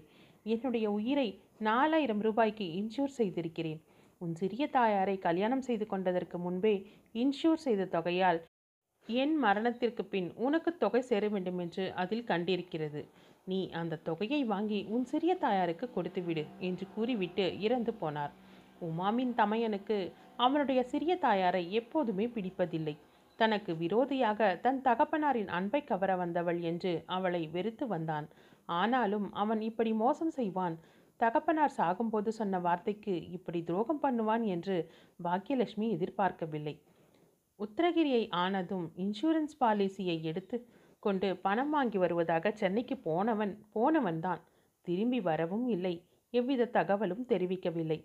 ஐந்து வயது குழந்தையுடன் நிர்கதியாய் விடப்பட்ட பாக்கியலட்சுமி எத்தனையோ கஷ்டங்களுக்கு உள்ளானாள். முதலில் கொஞ்ச நாள் ஒரு பணக்கார வீட்டில் சமையல் செய்து போட்டுக்கொண்டிருந்தாள் பிறகு ஒரு புண்ணியவானின் சிபாரிசினால் சென்னையில் தர்ம பள்ளிக்கூடம் ஒன்றில் சேர்ந்து படித்து உபாத்தியாயினி வேலைக்கு பயிற்சி பெற்றாள். பிறகு ஜில்லா போர்டு பெண்கள் பள்ளிக்கூடங்களில் உபாத்தியாயினியாக வேலை பார்க்கலானாள். அதில் கிடைத்த சொற்ப சம்பளத்தில் செட்டாக ஜீவனம் செய்து மிகுந்த பணத்தை கொண்டு உமாகாந்தனை படிக்க வைத்தாள். உமாவும் படிப்பில் மிகவும் கெட்டிக்காரன் என்று பெயர் வாங்கி உபசார சம்பளங்கள் பெற்று தாயார் அனுப்பும் அனுப்பும் சொற்ப பணத்தில் மற்ற செலவுகளை நடத்தி கொண்டு படித்து வந்தான். அவன் சென்னையில் கலாசாலையில் படித்து கொண்டிருந்த போது மகாத்மாவின் உப்பு சத்தியாகிரக இயக்கம் தீவிரமாக நடந்து வந்தது. உமாவின் மனம் அந்த இயக்கத்தில் ஈடுபட்டது.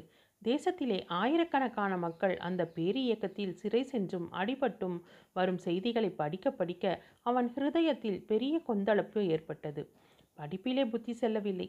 கடைசியாக சென்னை கடைவீதிகளில் தொண்டர்கள் மறியல் செய்வதையும் அவர்கள் அடிக்கப்படுவதையும் நேருக்கு நேர் பார்த்தபோது அவன் மனம் பூராவும் மாறிவிட்டது. அப்படிப்பட்ட மகத்தான இயக்கத்தில் ஈடுபடாத வாழ்க்கையினால் என்னதான் பிரயோஜனம்? எனவே அந்நிய துணி பகிஷ்கரிப்பு இயக்கத்தில் கலந்து கொண்டு மறியலுக்கு சென்றான். பல தினங்கள் அவனை அடுத்து இழுத்து போ சென்று எங்கேயாவது தூரமான இடத்தில் கொண்டு போய் விட்டுவிட்டு வந்த போதிலும் அவன் மறுபடியும் மறுபடியும் மறியலுக்கு வருவதைக் கண்ட போலீசார் கடைசியில் அவனை கைது செய்து கொண்டு போனார்கள். விசாரணை நடந்தது. ஒரு வருஷம் கடுங்கால காவல் தண்டனையும் விதிக்கப்பட்டது. உமா தன்னுடைய எண்ணத்தை முன்னமே தாயாருக்கு எழுதி தெரிவித்திருந்தான். அவளுக்கு ஒரு பக்கம் பெருமையாகவும் மற்றொரு பக்கம் அளவில்லாத துக்கமும் உண்டாயிற்று. ஆனால் அவள் அவனுக்கு எழுதிய பதிலில் அப்படியெல்லாம் ஒன்றும் செய்துவிட வேண்டாம் என்றுதான் எழுதினாள். அவள் விடுமுறை பெற்று சென்னைக்கு வருவதற்குள் உமா சிறைக்கு போய்விட்டான்.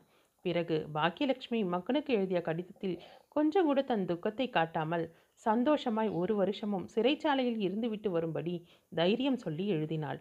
முதலில் இரண்டு மூன்று கடிதங்கள் இப்படி உற்சாகம் மூட்டுவனவாக இருந்தன. அப்புறம் அந்த கடிதங்களில் சோர்வு அதிகம் காணப்பட்டது.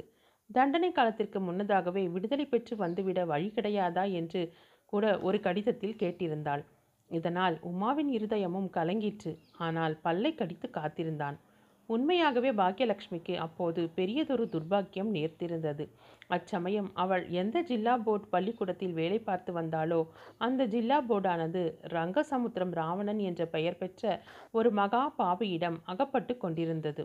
அவனிடம் இல்லாத துர்க்குணத்தை உலகத்தில் வேறெங்கும் காண இயலாது. லஞ்சத்தினாலும் தடியடி ஆட்கள் பலரை தன் கீழ் வைத்து கொண்டிருந்ததினாலும் அவன் அப்படி செல்வாக்கு பெற்றான். அதே முறையினால் அந்த செல்வாக்கை நாட்டிக்கொண்டும் இருந்தான். அவனுடைய கோர கிருத்தியங்களில் ஒன்று ஜில்லா போர்டுகளுக்குட்பட்ட பெண் பள்ளிக்கூடங்களின் உபாத்தியாயினிகளை உப் உபத்திரவிப்பதாகும். அவனுடைய பொல்லாத கொடுங்கண் பாக்யலட்சுமியின் மீதும் விழுந்தது. அவள் அவனுடைய துராசைக்கு இணங்க மறுக்கவே பள்ளிக்கூடத்திற்கு பள்ளிக்கூடம் அவளை மாற்றிக்கொண்டும் இன்னும் பல விதங்களிலும் உபத்திரவித்து கொண்டும் இருந்தான். பாக்கியலட்சுமி இதை பற்றி சென்னையிலுள்ள பத்திரிகைகளுக்கும் அப்போது அதிகாரத்தில் இருந்த சர்க்கார் மந்திரிகளுக்கும் கடிதம் எழுதினாள். மந்திரிகளில் ஒருவர் அந்த கடிதத்தை மேற்படி ஜில்லா போர்டு பிரசிடென்ட்டுக்கே அனுப்பி இப்படிப்பட்ட பொல்லாத பெண் பிள்ளையை ஏன் வேலையில் வைத்திருக்கிறாய் என்று கேள்வி கேட்டார். அதற்கு ஐந்தாறு நாட்களுக்கு பின பிறகு பாக்கியலட்சுமியை துர்நடத்தை காரணமாக வேலையிலிருந்து நீக்கிவிட்டதாய் உத்தரவு வந்தது. அன்றிரவு அவள் குடியிருந்த வீட்டில் நாலைந்து தடியர்கள் புகுந்து அவளை அடித்து இம்சித்து குற்றுயிரும் குலை உயிருமாக விட்டு சென்றார்கள். உமாகாந்தன் சிறையில் இருந்து விடுதலை பெற்று வந்தபோது தன் தாயாரை இத்தகைய கோலத்தில் கண்டான். அவனுடைய ரத்தம் கொதித்தது நெஞ்சு தீய்ந்தது. விவரம் தெரிந்தபோது அம்மா அந்த பாவியை கொன்றுவிட்டு பிறகு உன்னை வந்து பார்க்கிறேன் என்று அலறிக்கொண்டே பித்து பிடித்தவன் போல் ஓடினான். ரங்கசமுத்திரம் ராவணன் அப்போது தங்கியிருந்த இடத்தை அவன் விசாரித்து கொண்டு அங்கே போய் சேர்ந்தான். பங்களாவில் அவன் நுழையும் போது துப்பாக்கியின் சத்தத்தை கேட்டு திரிக்கிட்டான். சத்தம் அந்த அறையை நோக்கி ஓடினான். அங்கே தான் கொல்வதற்காக வந்த மனிதன் ஏற்கனவே சுடப்பட்டு இறந்து கிடப்பதை பார்த்தான். உமாகாந்தனைப் போலவே பழி தீர்க்க வன்மம் கொண்ட வேறொருவன் அவனை முந்திக் கொண்டிருக்க வேண்டும். உமா அந்த கோர காட்சியை பார்த்து திகைத்து நின்றிருக்கையில் ஜனங்கள் பலர் ஓடி வந்து அவனை பிடித்து கொண்டார்கள். விசாரணையில் உமாகாந்தன் ஒன்றையும் ஒழிக்காமல் உள்ளது உள்ளபடி சொன்னான். ஜில்லா கோர்ட் ஜட்ஜ் மகா நீதிமான். அத்துடன் அவர் ரங்கசமுத்திரம் ராவணனின் கோர கிருத்தியங்களை எல்லாம் நன்கு அறிந்தவர் ஆகவே அவர் குற்றம் ருசுவாகவில்லை என்று சொல்லி எதிரியை விடுதலை செய்துவிட்டார் சர்க்கார் தரப்பில் அப்பீல் செய்யப்பட்டது. அப்போது சென்னை ஹைகோர்ட்டில் பாரிஸ்டர் சேஷாத்ரி பப்ளிக் ப்ராசிக்யூட்டராய் இருந்தார். உமாகாந்தன் தன்னுடைய கேஸை தானே நடத்துவதாக சொல்லி கீழ்கோர்ட்டில் சொன்னது போலவே நடந்தது நடந்தபடி உண்மையையே உரைத்தான். ஆனால் பாரிஸ்டர் சேஷாத்ரி தஸ்தாவேஜுகளையும் சாட்சியங்களையும் கொண்டு உமாகாந்தன் தான் கொலை செய்திருக்க வேண்டும் என்று திண்ணமாய் ருசுப்படுத்தினார். நீதிபதிகளும் அவருடைய வாதத்தை ஏற்றுக்கொண்டு எதிரி தான் கொலை செய்தது என்று தீர்மானித்தனர். ஆனால் அதற்கு தூண்டுதலாய் இருந்த காரணத்தை உத்தேசித்து கைதிக்கு தூக்கு தண்டனை விதிக்காமல் ஆயுள் தண்டனை விதித்தனர். அப்போது கோர்ட்டில் எதிரி நடந்து கொண்ட விதம் ஒரு பெரிய கிளர்ச்சியை உண்டாக்கிற்று. அவன் நீதிபதிகளுக்கும் முக்கியமாய் பப்ளிக் ப்ராசிக்யூட்டருக்கும் தன் மனமார்ந்த நன்றியை தெரிவித்தான். என் கையால் அந்த பாதகனை கொல்லவில்லையே என்று எனக்கு ரொம்பவும் மனஸ்தாபமாய் இருந்தது. இப்போது நான் தான் கொன்றேன் என்று சட்டம் தீர்த்து விட்டதல்லவா ரொம்ப சந்தோஷம் என்று அவன் கூவிக்கொண்டிருக்கையிலேயே போலீசார் பிடித்து இழுத்துச் சென்றனர். நாலு வருஷம் சிறையில் இருந்த பிறகு உமாகாந்தனுக்கு இந்த மாதிரி ஆயுள் த முழுவதும் சிறையில் காலங்கழிப்பதால் என்ன பிரயோஜனம் என்று தோன்றிற்று. சமயம் நேர்ந்தபோது தப்பிச் செல்ல முயல்வதென்றும் அம்முயற்சியிலே உயிர் போனால் ரொம்ப நல்லதாக போயிற்று என்றும் தீர்மானித்தான். சென்ற வாரத்தில் அது மாதிரி சந்தர்ப்பம் நேரவே அவனும் இன்னும் ஐந்து க கைதிகளுமாக சிறையில் இருந்து தப்பி ஓடி வந்தனர் அவர்கள் இரண்டு பேர் பிடிபட்டார்கள். மூன்று பேர் சுடப்பட்டு இறந்தார்கள். உமாகாந்தன் மட்டும் எப்படியோ தப்பித்து கொண்டு மலை பிரதேசத்தில் புகுந்து அலைந்து கடைசியாக இங்கு வந்து சேர்ந்தான். கைதி சொன்ன இந்த கதையை கேட்டு வருகையில் பிரணதார்த்தி பல முறை கண்களை துடைத்து கொண்டார். பவானி அழுதே விட்டாள். ஆனால் சேஷாத்ரி மட்டும் துளி கூட மனம் கலங்காமல் உட்கார்ந்திருந்தார். அவருடைய கடின சித்தத்தைக் கண்டு பிரணதார்த்தியும் பவானியும் பெரிதும் அதிசயித்தார்கள். அத்தியாயம் ஒன்பது. ஒட்டும் இரண்டு உளம். நீலகிரியில் அவ்வருஷம் வழக்கத்திற்கு முன்னதாகவே மேற்கத்தி மழை தொடங்கிவிடக்கூடும் என்று அனுபவமுள்ளவர்கள் சொன்னார்கள். காற்றின் வேகம் நாளுக்கு நாள் அதிகமாகிக் கொண்டு வந்தது. மரங்களும் செடிகோடுகளும் அசைந்தாடும் போது வரப்போகும் பெருமழையை நினைத்து இவை நடுங்குவது போல காணப்பட்டன. மேற்கு திக்கில் இருண்ட மேகங்கள் சூழத் தொடங்கின. திக்கு திகதங்கள் எல்லாம் நடுங்கும்படி இடி முழக்கங்கள் கேட்டன. வேநீர் காலத்தில் இறை தேடி மலைக்கு வந்த பற்றி கூட்டங்கூட்டமாய் கீழ்த்திசையை நோக்கி செல்லலாயின. சுகவாசத்துக்காக மலைக்கு வந்த சர்க்கார் உத்தியோகஸ்தர்களும் அவசர அவசரமாக மூட்டை கட்டினார்கள். கூனூரில் ப்ரொஃபசர் பிரணதார்த்தியின் பங்களாவில் வசித்தவர்கள் ஒவ்வொருவருடைய உள்ளத்திலும் பெரும் புயல் அடித்து கொண்டிருந்தது. புயலின் உத்வேகம் நாளுக்கு நாள் அதிகமாயிற்று. சட்டமாவது கோர்ட்டாவது மண்ணாங்கட்டியாவது எல்லாம் சுத்த மோசம். உமாகாந்தனை போன்ற ஒரு நிரபராதியை சிறையிலிடும் சட்டம் என்ன சட்டம்? அதை அனுமன் அனுமதிக்கும் ராஜாங்கம் என்ன ராஜாங்கம்? என்று பிரணதார்த்தி பொங்கினார். குற்றமற்றவன் என்கின்றீர்களே உங்களுக்கு எப்படி தெரியும்? குற்றம் சாட்டப்பட்டவன் சொல்வது தானே? என்றார் சேஷாத்ரி. ஆமாம் அவன் சொல்வது தான். ஆனால் அவன் சொல்வதே எனக்கு போதும். அதற்கு விரோதமாய் நூறு பேர் சொன்னாலும் நம்ப மாட்டேன். அப்படியே அவன் கொலை செய்ததாக இருக்கட்டும். அப்போதும் அவன் குற்றவாளி அல்ல. ஒரு பெரிய ரணபாதகனை இந்த உலகை விட்டு நீக்கியதற்காக அவனுக்கு சமூகம் நன்றி செலுத்த வேண்டும். நானா இருந்தாலும் அப்படித்தான் செய்திருப்பேன். என்னுடைய தாயாரை ஒரு பாதகன் அப்படி துன்புறுத்தி இருந்தால் அவனை கட்டாயம் கொன்றிருப்பேன் என்று ஆத்திரத்துடன் கூறினார் பிரணதார்த்தி. கட்டாயம் நீங்களும் தண்டனை அடைந்திருப்பீர்கள். சட்டத்திற்கு உயர்வு தாழ்வு கிடையாது. குற்றம் செய்தவனை தண்டிக்க சட்டங்களும் கோர்ட்டுகளும் இருக்கின்றன. ஒவ்வொரு மனிதனும் தானே தண்டனை விதிப்பதென்று கிளம்பினால் அதற்கு முடிவு எங்கே? அராஜகம்தான் ஏற்படும் என்று சேஷாத்ரி வாதம் செய்தார். மிஸ்டர் சேஷாத்ரி நான் சொல்கிறேன் இந்த சட்டத்தொழில் உங்களை அடியோடு கெடுத்துவிட்டது நீங்கள் இவ்வளவு மோசமான மனி மனிதர் என்று எனக்கு இதுவரையில் தெரியாது என்றார் பிரணதார்த்தி. இம்மாதிரியாக அந்த அந்தியந்த சிநேகிதர்களுக்குள்ளே விரோத பாவம் மூண்டது. ஒவ்வொரு நாளும் அது அதிகமாகி வந்தது. அந்த வீட்டில் சேஷாத்ரி இப்போது ஒரு தனி மனிதரானார். பவானி அவருடன் அதிகமாய் பேசுவது கூட கிடையாது. அவருடைய குணம் தங்களுக்கு பிடிக்கவில்லை என்பதை மறைத்து வைக்க பிரணதார்த்தியாவது பவானியாவது சிறப்ப சிரமப்படவில்லை. அப்போது சேஷாத்ரி தாம் ஊருக்கு போவதாக சொல்லியிருந்ததால் அவர்கள் நிச்சயமாய் ஆட்சேபித்திருக்க மாட்டார்கள். ஆனாலும் சேஷாத்ரி போவதற்கு விருப்பமுள்ளவராய் காணப்படவில்லை. பவானி இப்போது மெய்மறந்த பரவச நிலையில் இருந்தாள். தன்னை மறந்ததுடன் உலகத்தையே அவள் மறந்துவிட்டாள். அவளுடைய உள்ளத்தில் உமாகாந்தன் ஒருவனைத் தவிர வேறு யாருக்கும் எதற்கும் இடமே இல்லாமல் போயிற்று. உமாகாந்தனுக்கு கொஞ்சம் தேகதிடம் ஏற்பட்ட போது அவனுடன் பவானியும் பிரணதார்த்தியும் மலையில் உலாவச் செல்வார்கள்.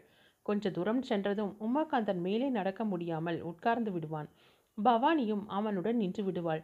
பிரணதார்த்தி மட்டும் அதிக தூரம் போய்விட்டு வருவார். பவானியும் உமாகாந்தனும் தனியாய் இருக்கையில் பவானி அதிகம் பேசுவதாயில்லை. உமாவை பேசவிட்டு தான் மௌனமாய் கேட்டுக்கொண்டிருப்பாள். அவன் தன்னை பற்றியே தான் அதிகம் பேசுவான். தான் வருங்காலத்தை பற்றி என்னென்ன ஆசைகள் வைத்திருந்தான் என்றும் அவையெல்லாம் எப்படி நிராசையாயின என்றும் சொல்வான். தன்னை வளர்த்து படிக்க வைத்து முன்னுக்கு கொண்டு வருவதற்காக தன் தாயார் பட்ட கஷ்டங்களை கண்ணில் ஜலம் ததும்ப கூறுவான். தேச சேவையில் தன்னுடைய அனுபவங்களை எடுத்துரைப்பான். சுதந்திர போர் நடந்த காலத்தில் மேலும் மேலும் விழுந்த அடிகளை எல்லாம் தாங்கிக் கொண்டு அசையாமல் நிற்பதற்கு தன்னை அறியாமல் ஏற்பட்ட அபூர்வ தைரியத்தை பற்றி வியப்புடன் கூறுவான். தன்னுடைய தாயார் அடிபட்டு கிடந்த காட்சியை விவரிக்க முயன்று முடியாமல் அழுது விடுவான். சிறைச்சாலையில் தான் பட்ட கஷ்டங்களை விவரிப்பான். தூக்கு தண்டனை விதித்திருக்க கூடாதா என்று எண்ணி எண்ணி தான் ஏங்கியதை சொல்வான். திரும்ப திரும்ப எத்தனை தடவை சொன்னாலும் பவானி சலிக்காமல் கேட்பாள். இம்மாதிரி ஒரு வார பழக்கத்தில் உமாகாந்தனுடன் பிறந்தது முதல் பழகி அவனுடைய சுகதுக்கங்களையெல்லாம் பகிர்ந்து அனுபவித்தவள் போல் அவள் இருதய ஒற்றுமை அடைந்தாள். உமாகாந்தனை எந்த சந்தர்ப்பத்தில் முன்னே பார்க்க நேர்ந்தது என்பது தனக்கு ஞாபகம் வந்தது போலவே அவனுக்கும் அந்த சம்பவம் ஞாபகத்துக்கு வந்தது என்று பவானி தெரிந்து கொண்டாள். முதல் தடவை அவன் சத்தியாகிரக கைதியாக சிறைச்சாலையில் இருந்த போதெல்லாம் அவளை மறுபடியும் பார்க்கலாம் என்ற ஆசையும் நம்பிக்கையும் அவனுக்கு இருந்தன. இரண்டாம் தடவை கொலை குற்றத்திற்காக சிறைக்கு போன போது அந்த ஆசையை விட்டுவிட்டான். ஆனால் அவளுடைய எழில் முகத்தையும் துடுக்கான பேச்சையும் சீமை ஜவுளி கடையிலிருந்து அவள் அவசரமாக திரும்பி கருணை ததும்பும் கண்களால் தன்னை பார்த்த பார்வையையும் அவன் மறக்கவே இல்லை. கனவிலே நினைக்காத காரியம் நடந்துவிட்டது. எதிர்பாராத பேறு எனக்கு கிடைத்து விட்டது உன்னை மறுபடி பார்த்து விட்டேன் நீ என்னை நினைவு வைத்திருக்கிறாய் என்பதையும் அறிந்து கொண்டேன். இனிமேல் என்று தயங்கி நின்றான் உமாகாந்தன். இனிமேல் என்ன? என்று பவானி கேட்க இனிமேல் இந்த உயிரின் மேல் எனக்கு இச்சை இல்லை. நிம்மதியாய் பிராண தியாகம் செய்து கொள்வேன் என்றான். பவானியை ஒரு குலுக்கு குலுக்கி போட்டது. கொஞ்ச நேரம் கழித்து அவள் நீங்கள் சொல்வது எனக்கு புரியவில்லை. என்னை பார்த்த பிறகு இந்த உயிர் வாழ்க்கை வேண்டாம் என்று தோன்றுகிறதா? அவ்வளவு கசப்பு உண்டாக நான் என்ன செய்தேன்? என்றாள். பகவானே அப்படியா அர்த்தம் செய்து கொள்கின்றாய். ஆனால் அது உண்மையல்லவென்று உன் மனமே சொல்லும். அப்படியானால் ஏன் உயிர் விடுவதை பற்றி பேசுகின்றீர்கள்? உமாகாந்தன் சற்று மௌனமாய் இருந்தான் நான் இருப்பதைத் தவிர வேறு வழி கிடையாது. என் வாழ்க்கையில் இதற்கு முன் நான் இவ்வளவு சந்தோஷமாய் எப்போதும் இருந்ததில்லை. இந்த நிலைமையிலேயே என் வாழ்க்கை முடிவது நல்லதல்லவா? மறுபடி சிறைக்கு போக என்னால் முடியாது. முடியவே முடியாது. அதுவும் இந்த பத்து நாள் உன்னுடன் இருந்து பழகிய பிறகு. இனிமேல் சிறைவாசத்தை என்னால் நினைக்கக்கூட முடியாது என்றான். பவானியின் இருதய அந்தரங்கத்தில் தான் தற்சமயம் அனுபவிக்கும் சந்தோஷம் நீடித்திருப்பதற்கு பெரிய இடையூறு ஒன்று காத்திருக்கிறது என்பது தெரிந்துதான் இருந்தது. ஆனாலும் அந்த எண்ணத்திற்கு தன் மனத்தில் இடம் கொடாமல் இருக்க முயன்றாள். வருங்காலத்தை பற்றி நினைக்கவே அவள் விரும்பவில்லை. நிகழ்காலத்தின் பேரின்பத்திலேயே மூழ்கி இருந்து வருங்காலத்தை மறந்துவிட விரும்பினாள். ஆனால் இப்போது உமாவே அந்த பேச்சை எடுத்ததும் அவள் அதை பற்றி சிந்திக்க வேண்டியிருந்தது. அந்த இரண்டு வழியை தவிர மூன்றாவது வழி எதுவும் இல்லையா? என்று பவானி கேட்டாள். என்ன இருக்கிறது? ஒன்றுமே இல்லை. ஏதாவது இருந்தாலும் பாரிஸ்டர் சேஷாத்ரியை போன்ற பப்ளிக் ப்ராசிக்யூட்டர்கள் இருக்கும் வரையில் அந்த வழி எனக்கில்லை. ஒன்று ஆயுள் பரியந்தம் சிறை அல்லது மரணம். என் வரையில் நான் தீர்மானித்து விட்டேன். எனக்கு அப்படி தோன்றவில்லை. யோசனை செய்து ஏதாவது வழி கண்டுபிடிப்போம். இல்லை மரணம் ஒன்றுதான் வழி என்றால் இருவரும் சேர்ந்தே உயிர் விடுவோம் என்றாள் பவானி. பிறகு உமாவுடன் வெகு நேரம் வாக்குவாதம் செய்து தன்னை கீழாமல் ஒன்றும் செய்வதில்லை என்று வாக்குறுதி வாங்கி கொண்டாள். அத்தியாயம் பத்து. சண்டமாருதம் ஒரு நாள் சேஷாத்ரி பத்திரிகை படித்துக் கொண்டிருந்தவர் சற்றென்று கலவரம் அடைந்த குரலில் இதை படித்தீர்களா? என்று பிரணதார்த்தியை பார்த்து கேட்டார். பிரணதார்த்தி பத்திரிகை அவரிடமிருந்து வாங்கி குறிப்பிட்ட செய்தியை படித்தார். அதில் கோயம்புத்தூர் சிறையிலிருந்து தப்பிய கைதிகளில் ஒருவன் இன்னும் பிடிபடவில்லை என்றும் அவன் நீலகிரி மலையில் எங்கேயோ ஒளிந்து திரிவதாக போலீசார் ஊகித்து சுறுசுறுப்பாக தேடி வருகிறார்கள் என்றும் இது சம்பந்தமாக சில தடயங்கள் அவர்களுக்கு அகப்பட்டிருக்கணும் என்றும் கண்டிருந்தது. இதை படித்து பிரணதாத்தியும் அதிக கலவரம் அடைந்தார். நாம் மூன்று பேரும் இப்போது சட்டப்படி பெரிய குற்றம் செய்து கொண்டிருக்கிறோம். சிறை கைதிக்கு அடைக்கலம் கொடுத்து வைத்திருக்கிறோம். இதற்கு தண்டனை என்னவென்று உங்களுக்கு தெரியும் அல்லவா? என்று சேஷாத்திரி கேட்டார். என்ன வேண்டுமானாலும் இருக்கட்டும். எனக்கு கவலை இல்லை. உமாகாந்தனை நான் கைவிடப் போவதில்லை என்பது நிச்சயம். கைவிடாமல் நீங்கள் என்னதான் செய்ய முடியும்? எத்தனை நாள் தெரியாமல் இருக்கும். கட்டாயம் ஒரு நாள் பிடித்து விடுவார்கள். அப்போது என்ன செய்வீர்கள்? மிஸ்டர் சேஷாத்ரி உங்களுக்கு இருக்கும் ஆத்திரத்தை பார்த்தால் நீங்களே போலீஸ்க்கு எழுதி போட்டு விடுவீர்கள் போலிருக்கிறதே என்றார் பிரணதார்த்தி சேஷாத்ரி சற்றென்று குனிந்து பத்திரிகையை படிக்கத் தொடங்கினார். அதனால் அவர் முகம் அப்போது விகாரமாய் கருத்ததை பிரணதார்த்தி கவனிக்கவில்லை. அன்றைய தினம் பவானியும் உமாகாந்தனும் மட்டும் உலாவுவதற்கு வெளியே சென்றிருந்தார்கள். வழக்கத்தை விட கொஞ்சம் அதிக தூரம் அவ்- இவர்கள் போனார்கள். கூனூரில் பிரணதார்த்தியின் பங்களா மிகவும் தனிமையான ஒரு குன்றின் உச்சியில் அமைந்திருந்தது. அதற்கு சமீபத்தில் அரை மைலுக்கு வேறு பங்களா கிடையாது. ஆகையால் அந்த பங்களாவைச் சுற்றியுள்ள மலை வழிகளில் சாதாரணமாய் யாரும் எதிர்படுவது வழக்கமில்லை. ஆனால் இன்று தாங்கள் செல்லும் வழியில் எதிர்முகமாய் இருவர் வருவதைக் கண்டதும் பவானியின் மனம் தயக்கமுற்றது. வேறு வழி திரும்புவதற்கு அங்கு இடம் இல்லை. எதிரே வந்தவர்கள் சமீபித்த போது அவர்களில் ஒருவர் பவானிக்கு தெரிந்த மனிதராய் இருந்தார். அவர் சென்னையின் பிரபல வக்கீல்களில் ஒருவர். பக்கத்து பங்களாவுக்கு அவர் வந்திருப்பதாக பவானி கேள்விப்பட்டிருந்தாள். பவானியை தூரத்தில் பார்த்தவுடனேயே அவர் புன்னகை புரிந்து ஒரு கும்பிடு போட்டார்.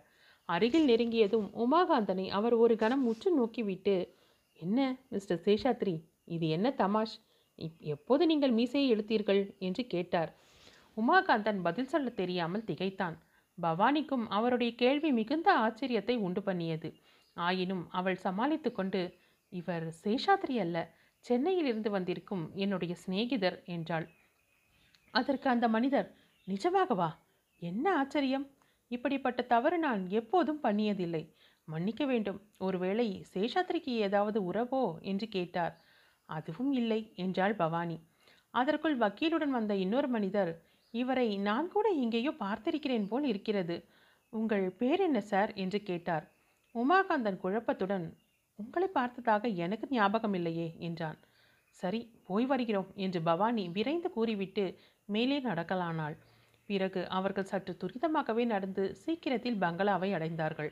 நடக்கும்போதெல்லாம் பவானியின் உள்ளம் சிந்தனையில் ஆழ்ந்திருந்தது. உமாகாந்தன் பேசிக்கொண்டு வந்ததொன்றும் அவள் காதில் ஏறவே இல்லை. அன்றிரவு மலையில் பிரமாதமான காற்று அடித்தது. மரங்கள் தடார் படார் என்று முடி முறிந்து விழுந்தன. பங்களாவின் மீது காற்று வேகமாய் மோதிய போது அது அஸ்திவாரத்திலிருந்து ஆடுவது போல் தோன்றியது. அந்த பங்களாவில் வசித்த ஒவ்வொருவரது உள்ளத்திலும் அதைவிட பெரிய சண்டமாருதம் அடித்து கொண்டிருந்தது. மறுநாள் பொழுது விடிய காற்றின் வேகம் சற்று அடங்கிற்று. இன்றைக்கோ நாளைக்கோ மழை தொடங்கிவிடும். இனிமேல் தாமதிக்காது என்றார் மலை அனுபவம் உள்ள பிரணதார்த்தி. காலையில் வீட்டு வேலைக்காரன் மார்க்கெட்டுக்கு போயிருந்தான். அங்கே யாரோ ஒருவன் அவனிடம் பேச்சு கொடுத்து பிரணதார்த்தியின் பங்களாவில் புது ஆள் யாராவது வந்திருக்கிறார்களா? என்று கேட்டதாகவும் தனக்கு தெரியாது என்று பதில் சொன்னதாகவும் அவன் திரும்பி வந்து தெரிவித்தான். அன்று பங்களாவுக்கு வந்த தபால்காரன் ஏன் சார் யாரோ புதுசாக இந்த பங்களாவுக்கு வந்திருக்காங்களாமே அவர் பெயர் என்ன? ஏதோ ரிஜிஸ்டர் தபால் வந்திருக்காம் போஸ்ட் மாஸ்டர் விசாரிச்சுண்டு வர சொன்னார் என்றான். இங்கே ஒருத்தரும் புதுசாக வரவில்லை எல்லோரும் பழைய மனிதர்கள்தான். என்று பிரணதார்த்தி கோபமாக பதில் சொன்னார். சேஷாத்ரி அன்றெல்லாம் தன் அறையிலேயே உட்கார்ந்து ஏதோ எழுதி கொண்டிருந்தார். சாப்பிடும்போது கூட அவர் அதிகமாய் ஒன்றும் பேசவில்லை. தபால்காரன் விசாரித்ததை பற்றி பிரணதார்த்தி சொன்னார். ஆமாம் என் காதிலும் விழுந்தது என்றார் சேஷாத்ரி. அதற்கு மேல் ஒரு வார்த்தையும் சொல்லவில்லை. அவருடைய நடத்தை பிரணதார்த்திக்கு அர்த்தமாகவே இல்லை. அவர் மேல் அளவில்லாத கோபம் பொங்கி வந்தது. ஆனால் அவரை என்ன சொல்வதென்று தெரியவில்லை. அன்று மதியானம் இவர்கள் மூன்று பேரும் உட்கார்ந்து பேசிக்கொண்டிருக்கும் போது எல்லோருடைய மனதிலும் குமுறிக் கொண்டிருந்த விஷயத்தை உமாகாந்தனே பிரஸ்தாபித்தான். உங்களுடைய மனம் எனக்கு தெரிந்திருக்கிறது. ஆனால் பிரயோஜனம் இல்லை என்னை உங்களால் காப்பாற்ற முடியாது. நான் போகிறேன். விடை கொடுங்கள் என்றான். போகிறாயா? எங்கே போவாய்? இன்றிரவோ நாளையோ மழை பிடித்து கொள்ளப் போகிறது. மழை வந்துவிட்டால் மலைப்பிரதேசில் திறந்த வெளியில் அரை மணி கூட ஜீவித்திருக்க முடியாது என்றார் பிரணதார்த்தி. ஜீவித்திருப்பதற்காக போனால் அல்லவா அந்த கவலை? என்ன? என்ன சொன்னாய்? என்று பிரணதார்த்தி பதறிக்கொண்டு கேட்டார். இன்னொரு தடவை சிறைக்கு போய் என்னால் வாழ முடியாது. எப்படியும் ஒரு நாள் உயிரை விடுவேன். இங்கே போலீஸ் வந்து என்னை கைது செய்து உங்களுக்கெல்லாம் மன கஷ்டமும் அவமானமும் ஏற்பட நான் ஏன் காரணமாக இருக்க வேண்டும்? நீங்கள் எனக்கு செய்த உபகாரத்திற்கு அப்படியா கைமாறு செய்வது? என்றான் உமா. எங்களிடம் உனக்கு இரு நன்றி இருப்பது உண்மையானால் இப்போது நான் சொல்வதை கேட்க வேண்டும். உயிர் விடும் பேச்சை மறந்துவிடு போலீசார் வந்தால் பேசாமா அவர்களுடன் போ. நான் ஆயிற்று உன்னை விடுதலை செய்வதற்கு என்று பிரணதார்த்தி ஆவேசத்துடன் கூறினார். முடியாத காரியத்தை தாங்கள் சொல்கின்றீர்கள். தலைவிதியை மாற்ற முடியுமா? விதியில் முன் எல்லாம் எனக்கு நம்பிக்கை கிடையாது. இப்போது அப்படி இல்லை. இந்த பங்களாவில் எப்போது சேஷாத்ரியை பார்த்தேனோ அப்போதே விதியின் பலத்தை நான் உணர்ந்து கொண்டேன். அதெல்லாம் சுத்த தப்பு. ஆயிரம் விதிகளிலிருந்தும் நூறாயிரம் சேஷாத்திரிகளிடமிருந்தும் நான் முன்னை காப்பாற்றுகிறேன். நேரே ஹைகோர்ட் ஜட்ஜுகளிடம் பேசுகிறேன். கவர்னரை பார்க்கிறேன். இந்தியா மந்திரி வரை போய் பார்த்தேனும் உன்னை விடுதலை செய்கிறேன். நீ மட்டும் பொறுமையாய் இருக்க வேண்டும். இத்தனை நாள் கஷ்டப்பட்டு விட்டாய். இன்னும் கொஞ்சம் நாள் பொறுத்துக்கொள். இப்படி இவர்கள் பேசிக்கொண்டிருக்கும் போது மணி நாலு இருக்கும். சேஷாத்ரி வாசல் பக்கம் போவதை பவானி கவனித்தாள். அவள் எழுந்து சித்தப்பா நீங்கள் பேசிக்கொண்டிருங்கள் நான் கொஞ்சம் வெளியே போய் வருகிறேன் என்று கூறிவிட்டு போனாள். அத்தியாயம் பதினொன்று. பிராயச்சித்தம். பவானி வாசலில் போய் பார்த்ததும் கீழே சேஷாத்ரி போய்க் கொண்டிருந்தது தெரிந்தது. அவரை அவள் தொடர்ந்து சென்றாள். சுமார் அரை மைல் நடந்த பிறகு சேஷாத்ரி ஒரு பாறையின் மீது உட்கார்ந்தார். மலைப்பாதைகள் வளைந்து வளைந்து செல்லும் அல்லவா? சேஷாத்ரி உட்கார்ந்த இடம் ஒரு வளைவின் முனை. அங்கிருந்து பார்த்தால் மேலே பங்களாவுக்கு போகும் பாதையும் கீழே கூனூர் ரயில்வே ஸ்டேஷனுக்கு போகும் பாதையும் வெகு தூரத்திற்கு தெரிந்தன. சேஷாத்ரி கீழே நோக்கி கொண்டிருந்தவர் காலடி சத்தம் கேட்டு மேலே நிமிர்ந்து பார்த்தார்.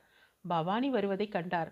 அவர் முகத்திலே அப்போது தோன்றியது கலக்கமா அல்லது மகிழ்ச்சியா? கலக்கம் என்றே பவானிக்கு தோன்றியது. என்ன? தனியாய் புறப்பட்டு வந்தீர்கள்? என்று பவானி கேட்டாள். அது உனக்கு வியப்பாய் இருக்கிறதா என்ன? நான் தான் இப்போது தனியாகி விட்டேனே என்று கூறி சேஷாத்ரி புன்னகை புரிந்தார். அவருடைய கண்களிலே ஜலம் தழும்பிற்று. பவானிக்கு அவர் மீது சிறிதும் இரக்கம் ஏற்படவில்லை.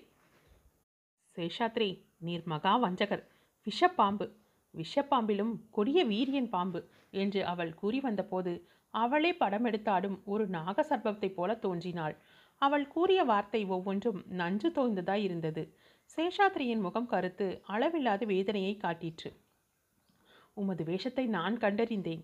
நீர் மாத்திர துரோகி பித்ரு துரோகி சகோதர துரோகி உமாகாந்தனுடைய தமையன் நீர்தான் இல்லை என்று சாதிப்பீரா? என்று கேட்டாள். சேஷாத்ரி ஒரு நிமிஷம் இடி விழுந்தது போல் பிரமித்து போனார். என்னுடைய கடிதத்தை என்று தடுமாறினார். கடிதமா? என்ன கடிதம்? வேலைக்காரனிடம் கொடுத்து வந்தேன். எனக்கு தெரியாது. உம்முடைய கடிதத்தை நான் படிக்கவில்லை. படிக்க இஷ்டமும் இல்லை. நீர் எனக்கு மட்டும்தான் எழுதினீர். சத்தியமாய் சொல்லும். போலீஸுக்கு எழுதவில்லையா? உம்முடைய தம்பியை இரண்டு தடவையும் கெடுத்தீர். இப்போது மூன்றாம் தடவையும் அவனை ஜெயிலுக்கு அனுப்புகின்றீர். உம்மை போன்ற துரோகியை இந்த உலகத்திலே பார்க்க முடியாது. சேஷாத்திரி முகத்திலே ஒரு மாறுதல் உண்டாயிற்று. அவர் ஆத்திரம் ததும்ப கூறினார் பவானி நானா துரோகி? அவன்தான் துரோகி. என் வாழ்க்கையை பாழாக்குவதற்கே அவன் பிறந்தான். நான் ஐசிஎஸ் பரீட்சைக்கு படி போக முடியாமல் கெடுத்தான். அப்புறம் எப்படியோ நான் முன்னுக்கு வந்து பப்ளிக் ப்ராசிக்யூட்டர் உத்தியோகத்தில் இருந்தபோது அவன் கொலைக்கேசில் வந்து சேர்ந்தான். தீர்ப்பு கூறிய தினத்திலேதான் அவன் என்னை கெடுக்க பிறந்த என் தம்பி என்று எனக்கு தெரிந்தது. அந்த வேதனையினாலேயே நான் பப்ளிக் ப்ராசிக்யூட்டர் வேலையை விட்டு தொலைத்தேன்.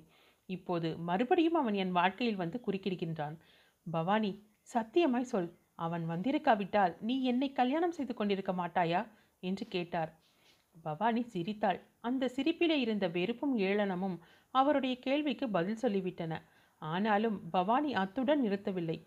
உம்மை கல்யாணம் செய்து கொள்வதைக் காட்டிலும் ஒரு பிசாசை கல்யாணம் செய்து கொள்வேன் என்றாள். சேஷாத்ரியின் முகத்தோற்றம் மறுபடியும் மாறியது. அதில் அளவில்லாத சோகம் குடிகொண்டது. பவானி ரொம்ப சந்தோஷம்.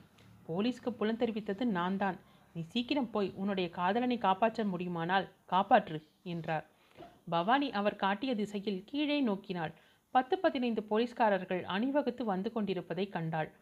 அவள் சேஷாத்ரியை பார்த்து பயங்கரமான குரலில் கூறினாள் சேஷாத்ரி உம்முடைய பாபத்துக்கு பிராயச்சித்தமே கிடையாது. இந்த பூமி எப்படி உம்மை சுமக்கிறது என்ற எனக்கு ஆச்சரியமாய் இருக்கிறது.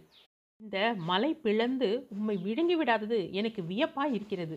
நான் சொல்வதை கேளும். இந்த நீலகிரியில் எவ்வளவோ மலைக்குச்சிகள் இருக்கின்றன. எவ்வளவோ அதல பாதாளமான பள்ளத்தாக்குகள் இருக்கின்றன. அவற்றில் எதிலாவது ஒன்றில் நீர் விழுந்து செத்தீர் என்று கேள்விப்பட்டேயானால் என் மனம் குளிரும். இப்படி சொல்லிவிட்டு பவானி விரைந்து பங்களாவை நோக்கி சென்றாள். பவானி அப்பால் சென்றதும் சேஷாத்ரி ஆச்சரியமான காரியம் ஒன்றை செய்தார். சட்டென்று தமது சட்டைப்பையிலிருந்து ஒரு சிறு முகம் பார்க்கும் கண்ணாடியையும் ஒரு ஷவர கத்தியையும் எடுத்தார். ஒரு வினாடி பொழுதில் தமது முகத்தில் இருந்த அழகான மீசையை அகற்றினார். மீசையை எடுத்ததும் அவர் முகத்துக்கும் உமாகாந்தன் முகத்துக்கும் துளி கூட வித்தியாசம் இல்லாமல் போயிற்று. கண்ணாடியால் ஒரு தடவை முகத்தை பார்த்து கொண்டு கத்தி கண்ணாடி எல்லாவற்றையும் பக்கத்தில் இருந்த ஒரு ஆழ்ந்த பள்ளத்தில் எரிந்தார் உடனே போலீஸ்காரர்கள் வந்த திசையை நோக்கி விரைந்து சென்றார். அவர்கள் அருகில் வந்ததும் நான் வந்துவிட்டேன். உங்களுக்கு அதிக சிரமம் வைக்கவில்லை என்று சொல்லி விலங்கு மாட்டுவதற்காக கையை நீட்டினார்.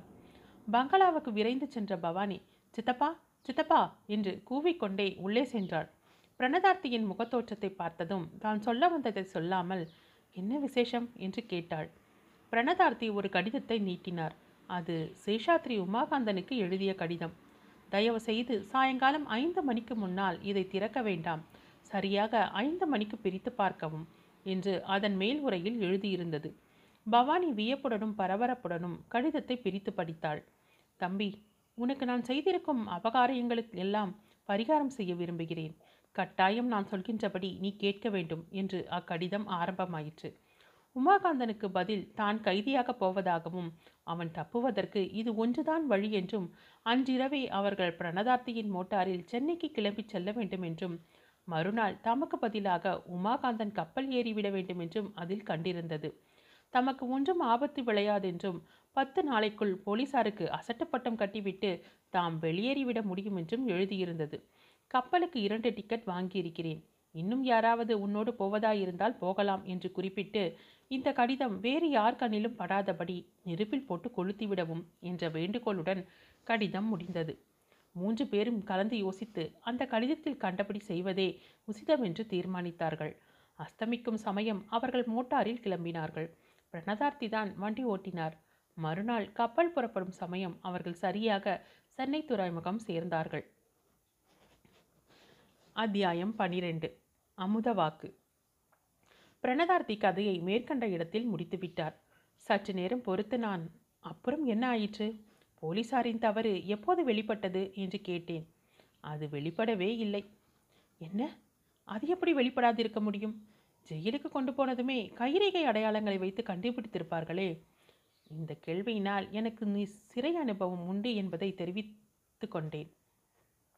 பிரணதார்த்தி சொன்னார் வாஸ்தவன்தான் ஜெயிலுக்கு கொண்டு போயிருந்தால் உடனே கண்டுபிடித்திருப்பார்கள். ஆனால் சேஷாத்ரி ஜெயிலுக்கு போகவே இல்லை. நீங்களே உண்மையை யூகித்திருப்பீர்கள் என்று நினைத்தேன்.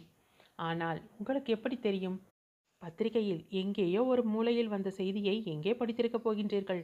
படித்திருந்தாலும் ஞாபகம் இருக்காது. ஆனால் அந்த வருஷத்தில் பிரமாதமான மழையும் புயலும் நீலகிரியில் அடித்து ரொம்பவும் சேதமான விவரம் உங்களுக்கு கட்டாயம் ஞாபகம் இருக்குமே? நாங்கள் புறப்பட்ட அன்று இரவிலே அப்படி ஊழிக்காலத்து மழை போல பெய்யத் தொடங்கியது. மறுநாள் கூனூரிலிருந்து மேட்டுப்பாளையத்திற்கு புறப்பட்டு சென்ற ரயில் வழியில் பாதையை விட்டு விலகி விழுந்து விட்டது. ரயிலில் போனவர்களில் ஒருவனை தவிர மற்றவர்கள் எல்லாம் உயிர் தப்பினார்கள். ஒரே ஒருவன்தான் மரணமடைந்தான். அவன் தப்பியோடி பிடிபட்ட கைதி. ஆஹா! என்று என்னை அறியாமல் ஒரு பலமான கூச்சல் போட்டேன். சேஷாத்ரியை பார்த்து பவானி சொன்ன கொடும் மொழிகள் அப்போது எனக்கு ஞாபகம் வரவே என் உடம்பெல்லாம் நடுங்கிற்று. அவள் சாபம் பலித்து விட்டது. ஆனால் எப்பேற்பட்ட தப்பெண்ணத்தின் பேரில் அவள் அவரை சபித்தாள்?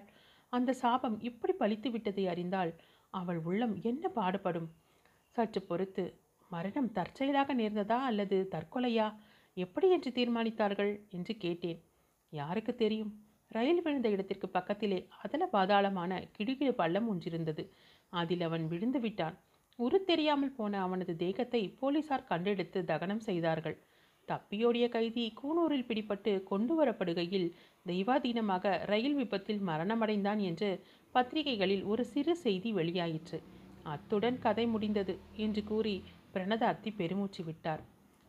சேஷாத்ரி இறந்த காரணத்தை பற்றி ஆசிரியர் பிரணதார்த்தி தம்முடைய அபிப்பிராயம் என்னவென்று சொல்ல மறுத்துவிட்டார். என் வரையில் சேஷாத்ரியின் மரணம் தெய்வாதீனம் என்று நான் நினைக்கவில்லை. அவர் ஆத்ம தியாகம் செய்து கொண்டார் என்றே நான் கருதுகிறேன்.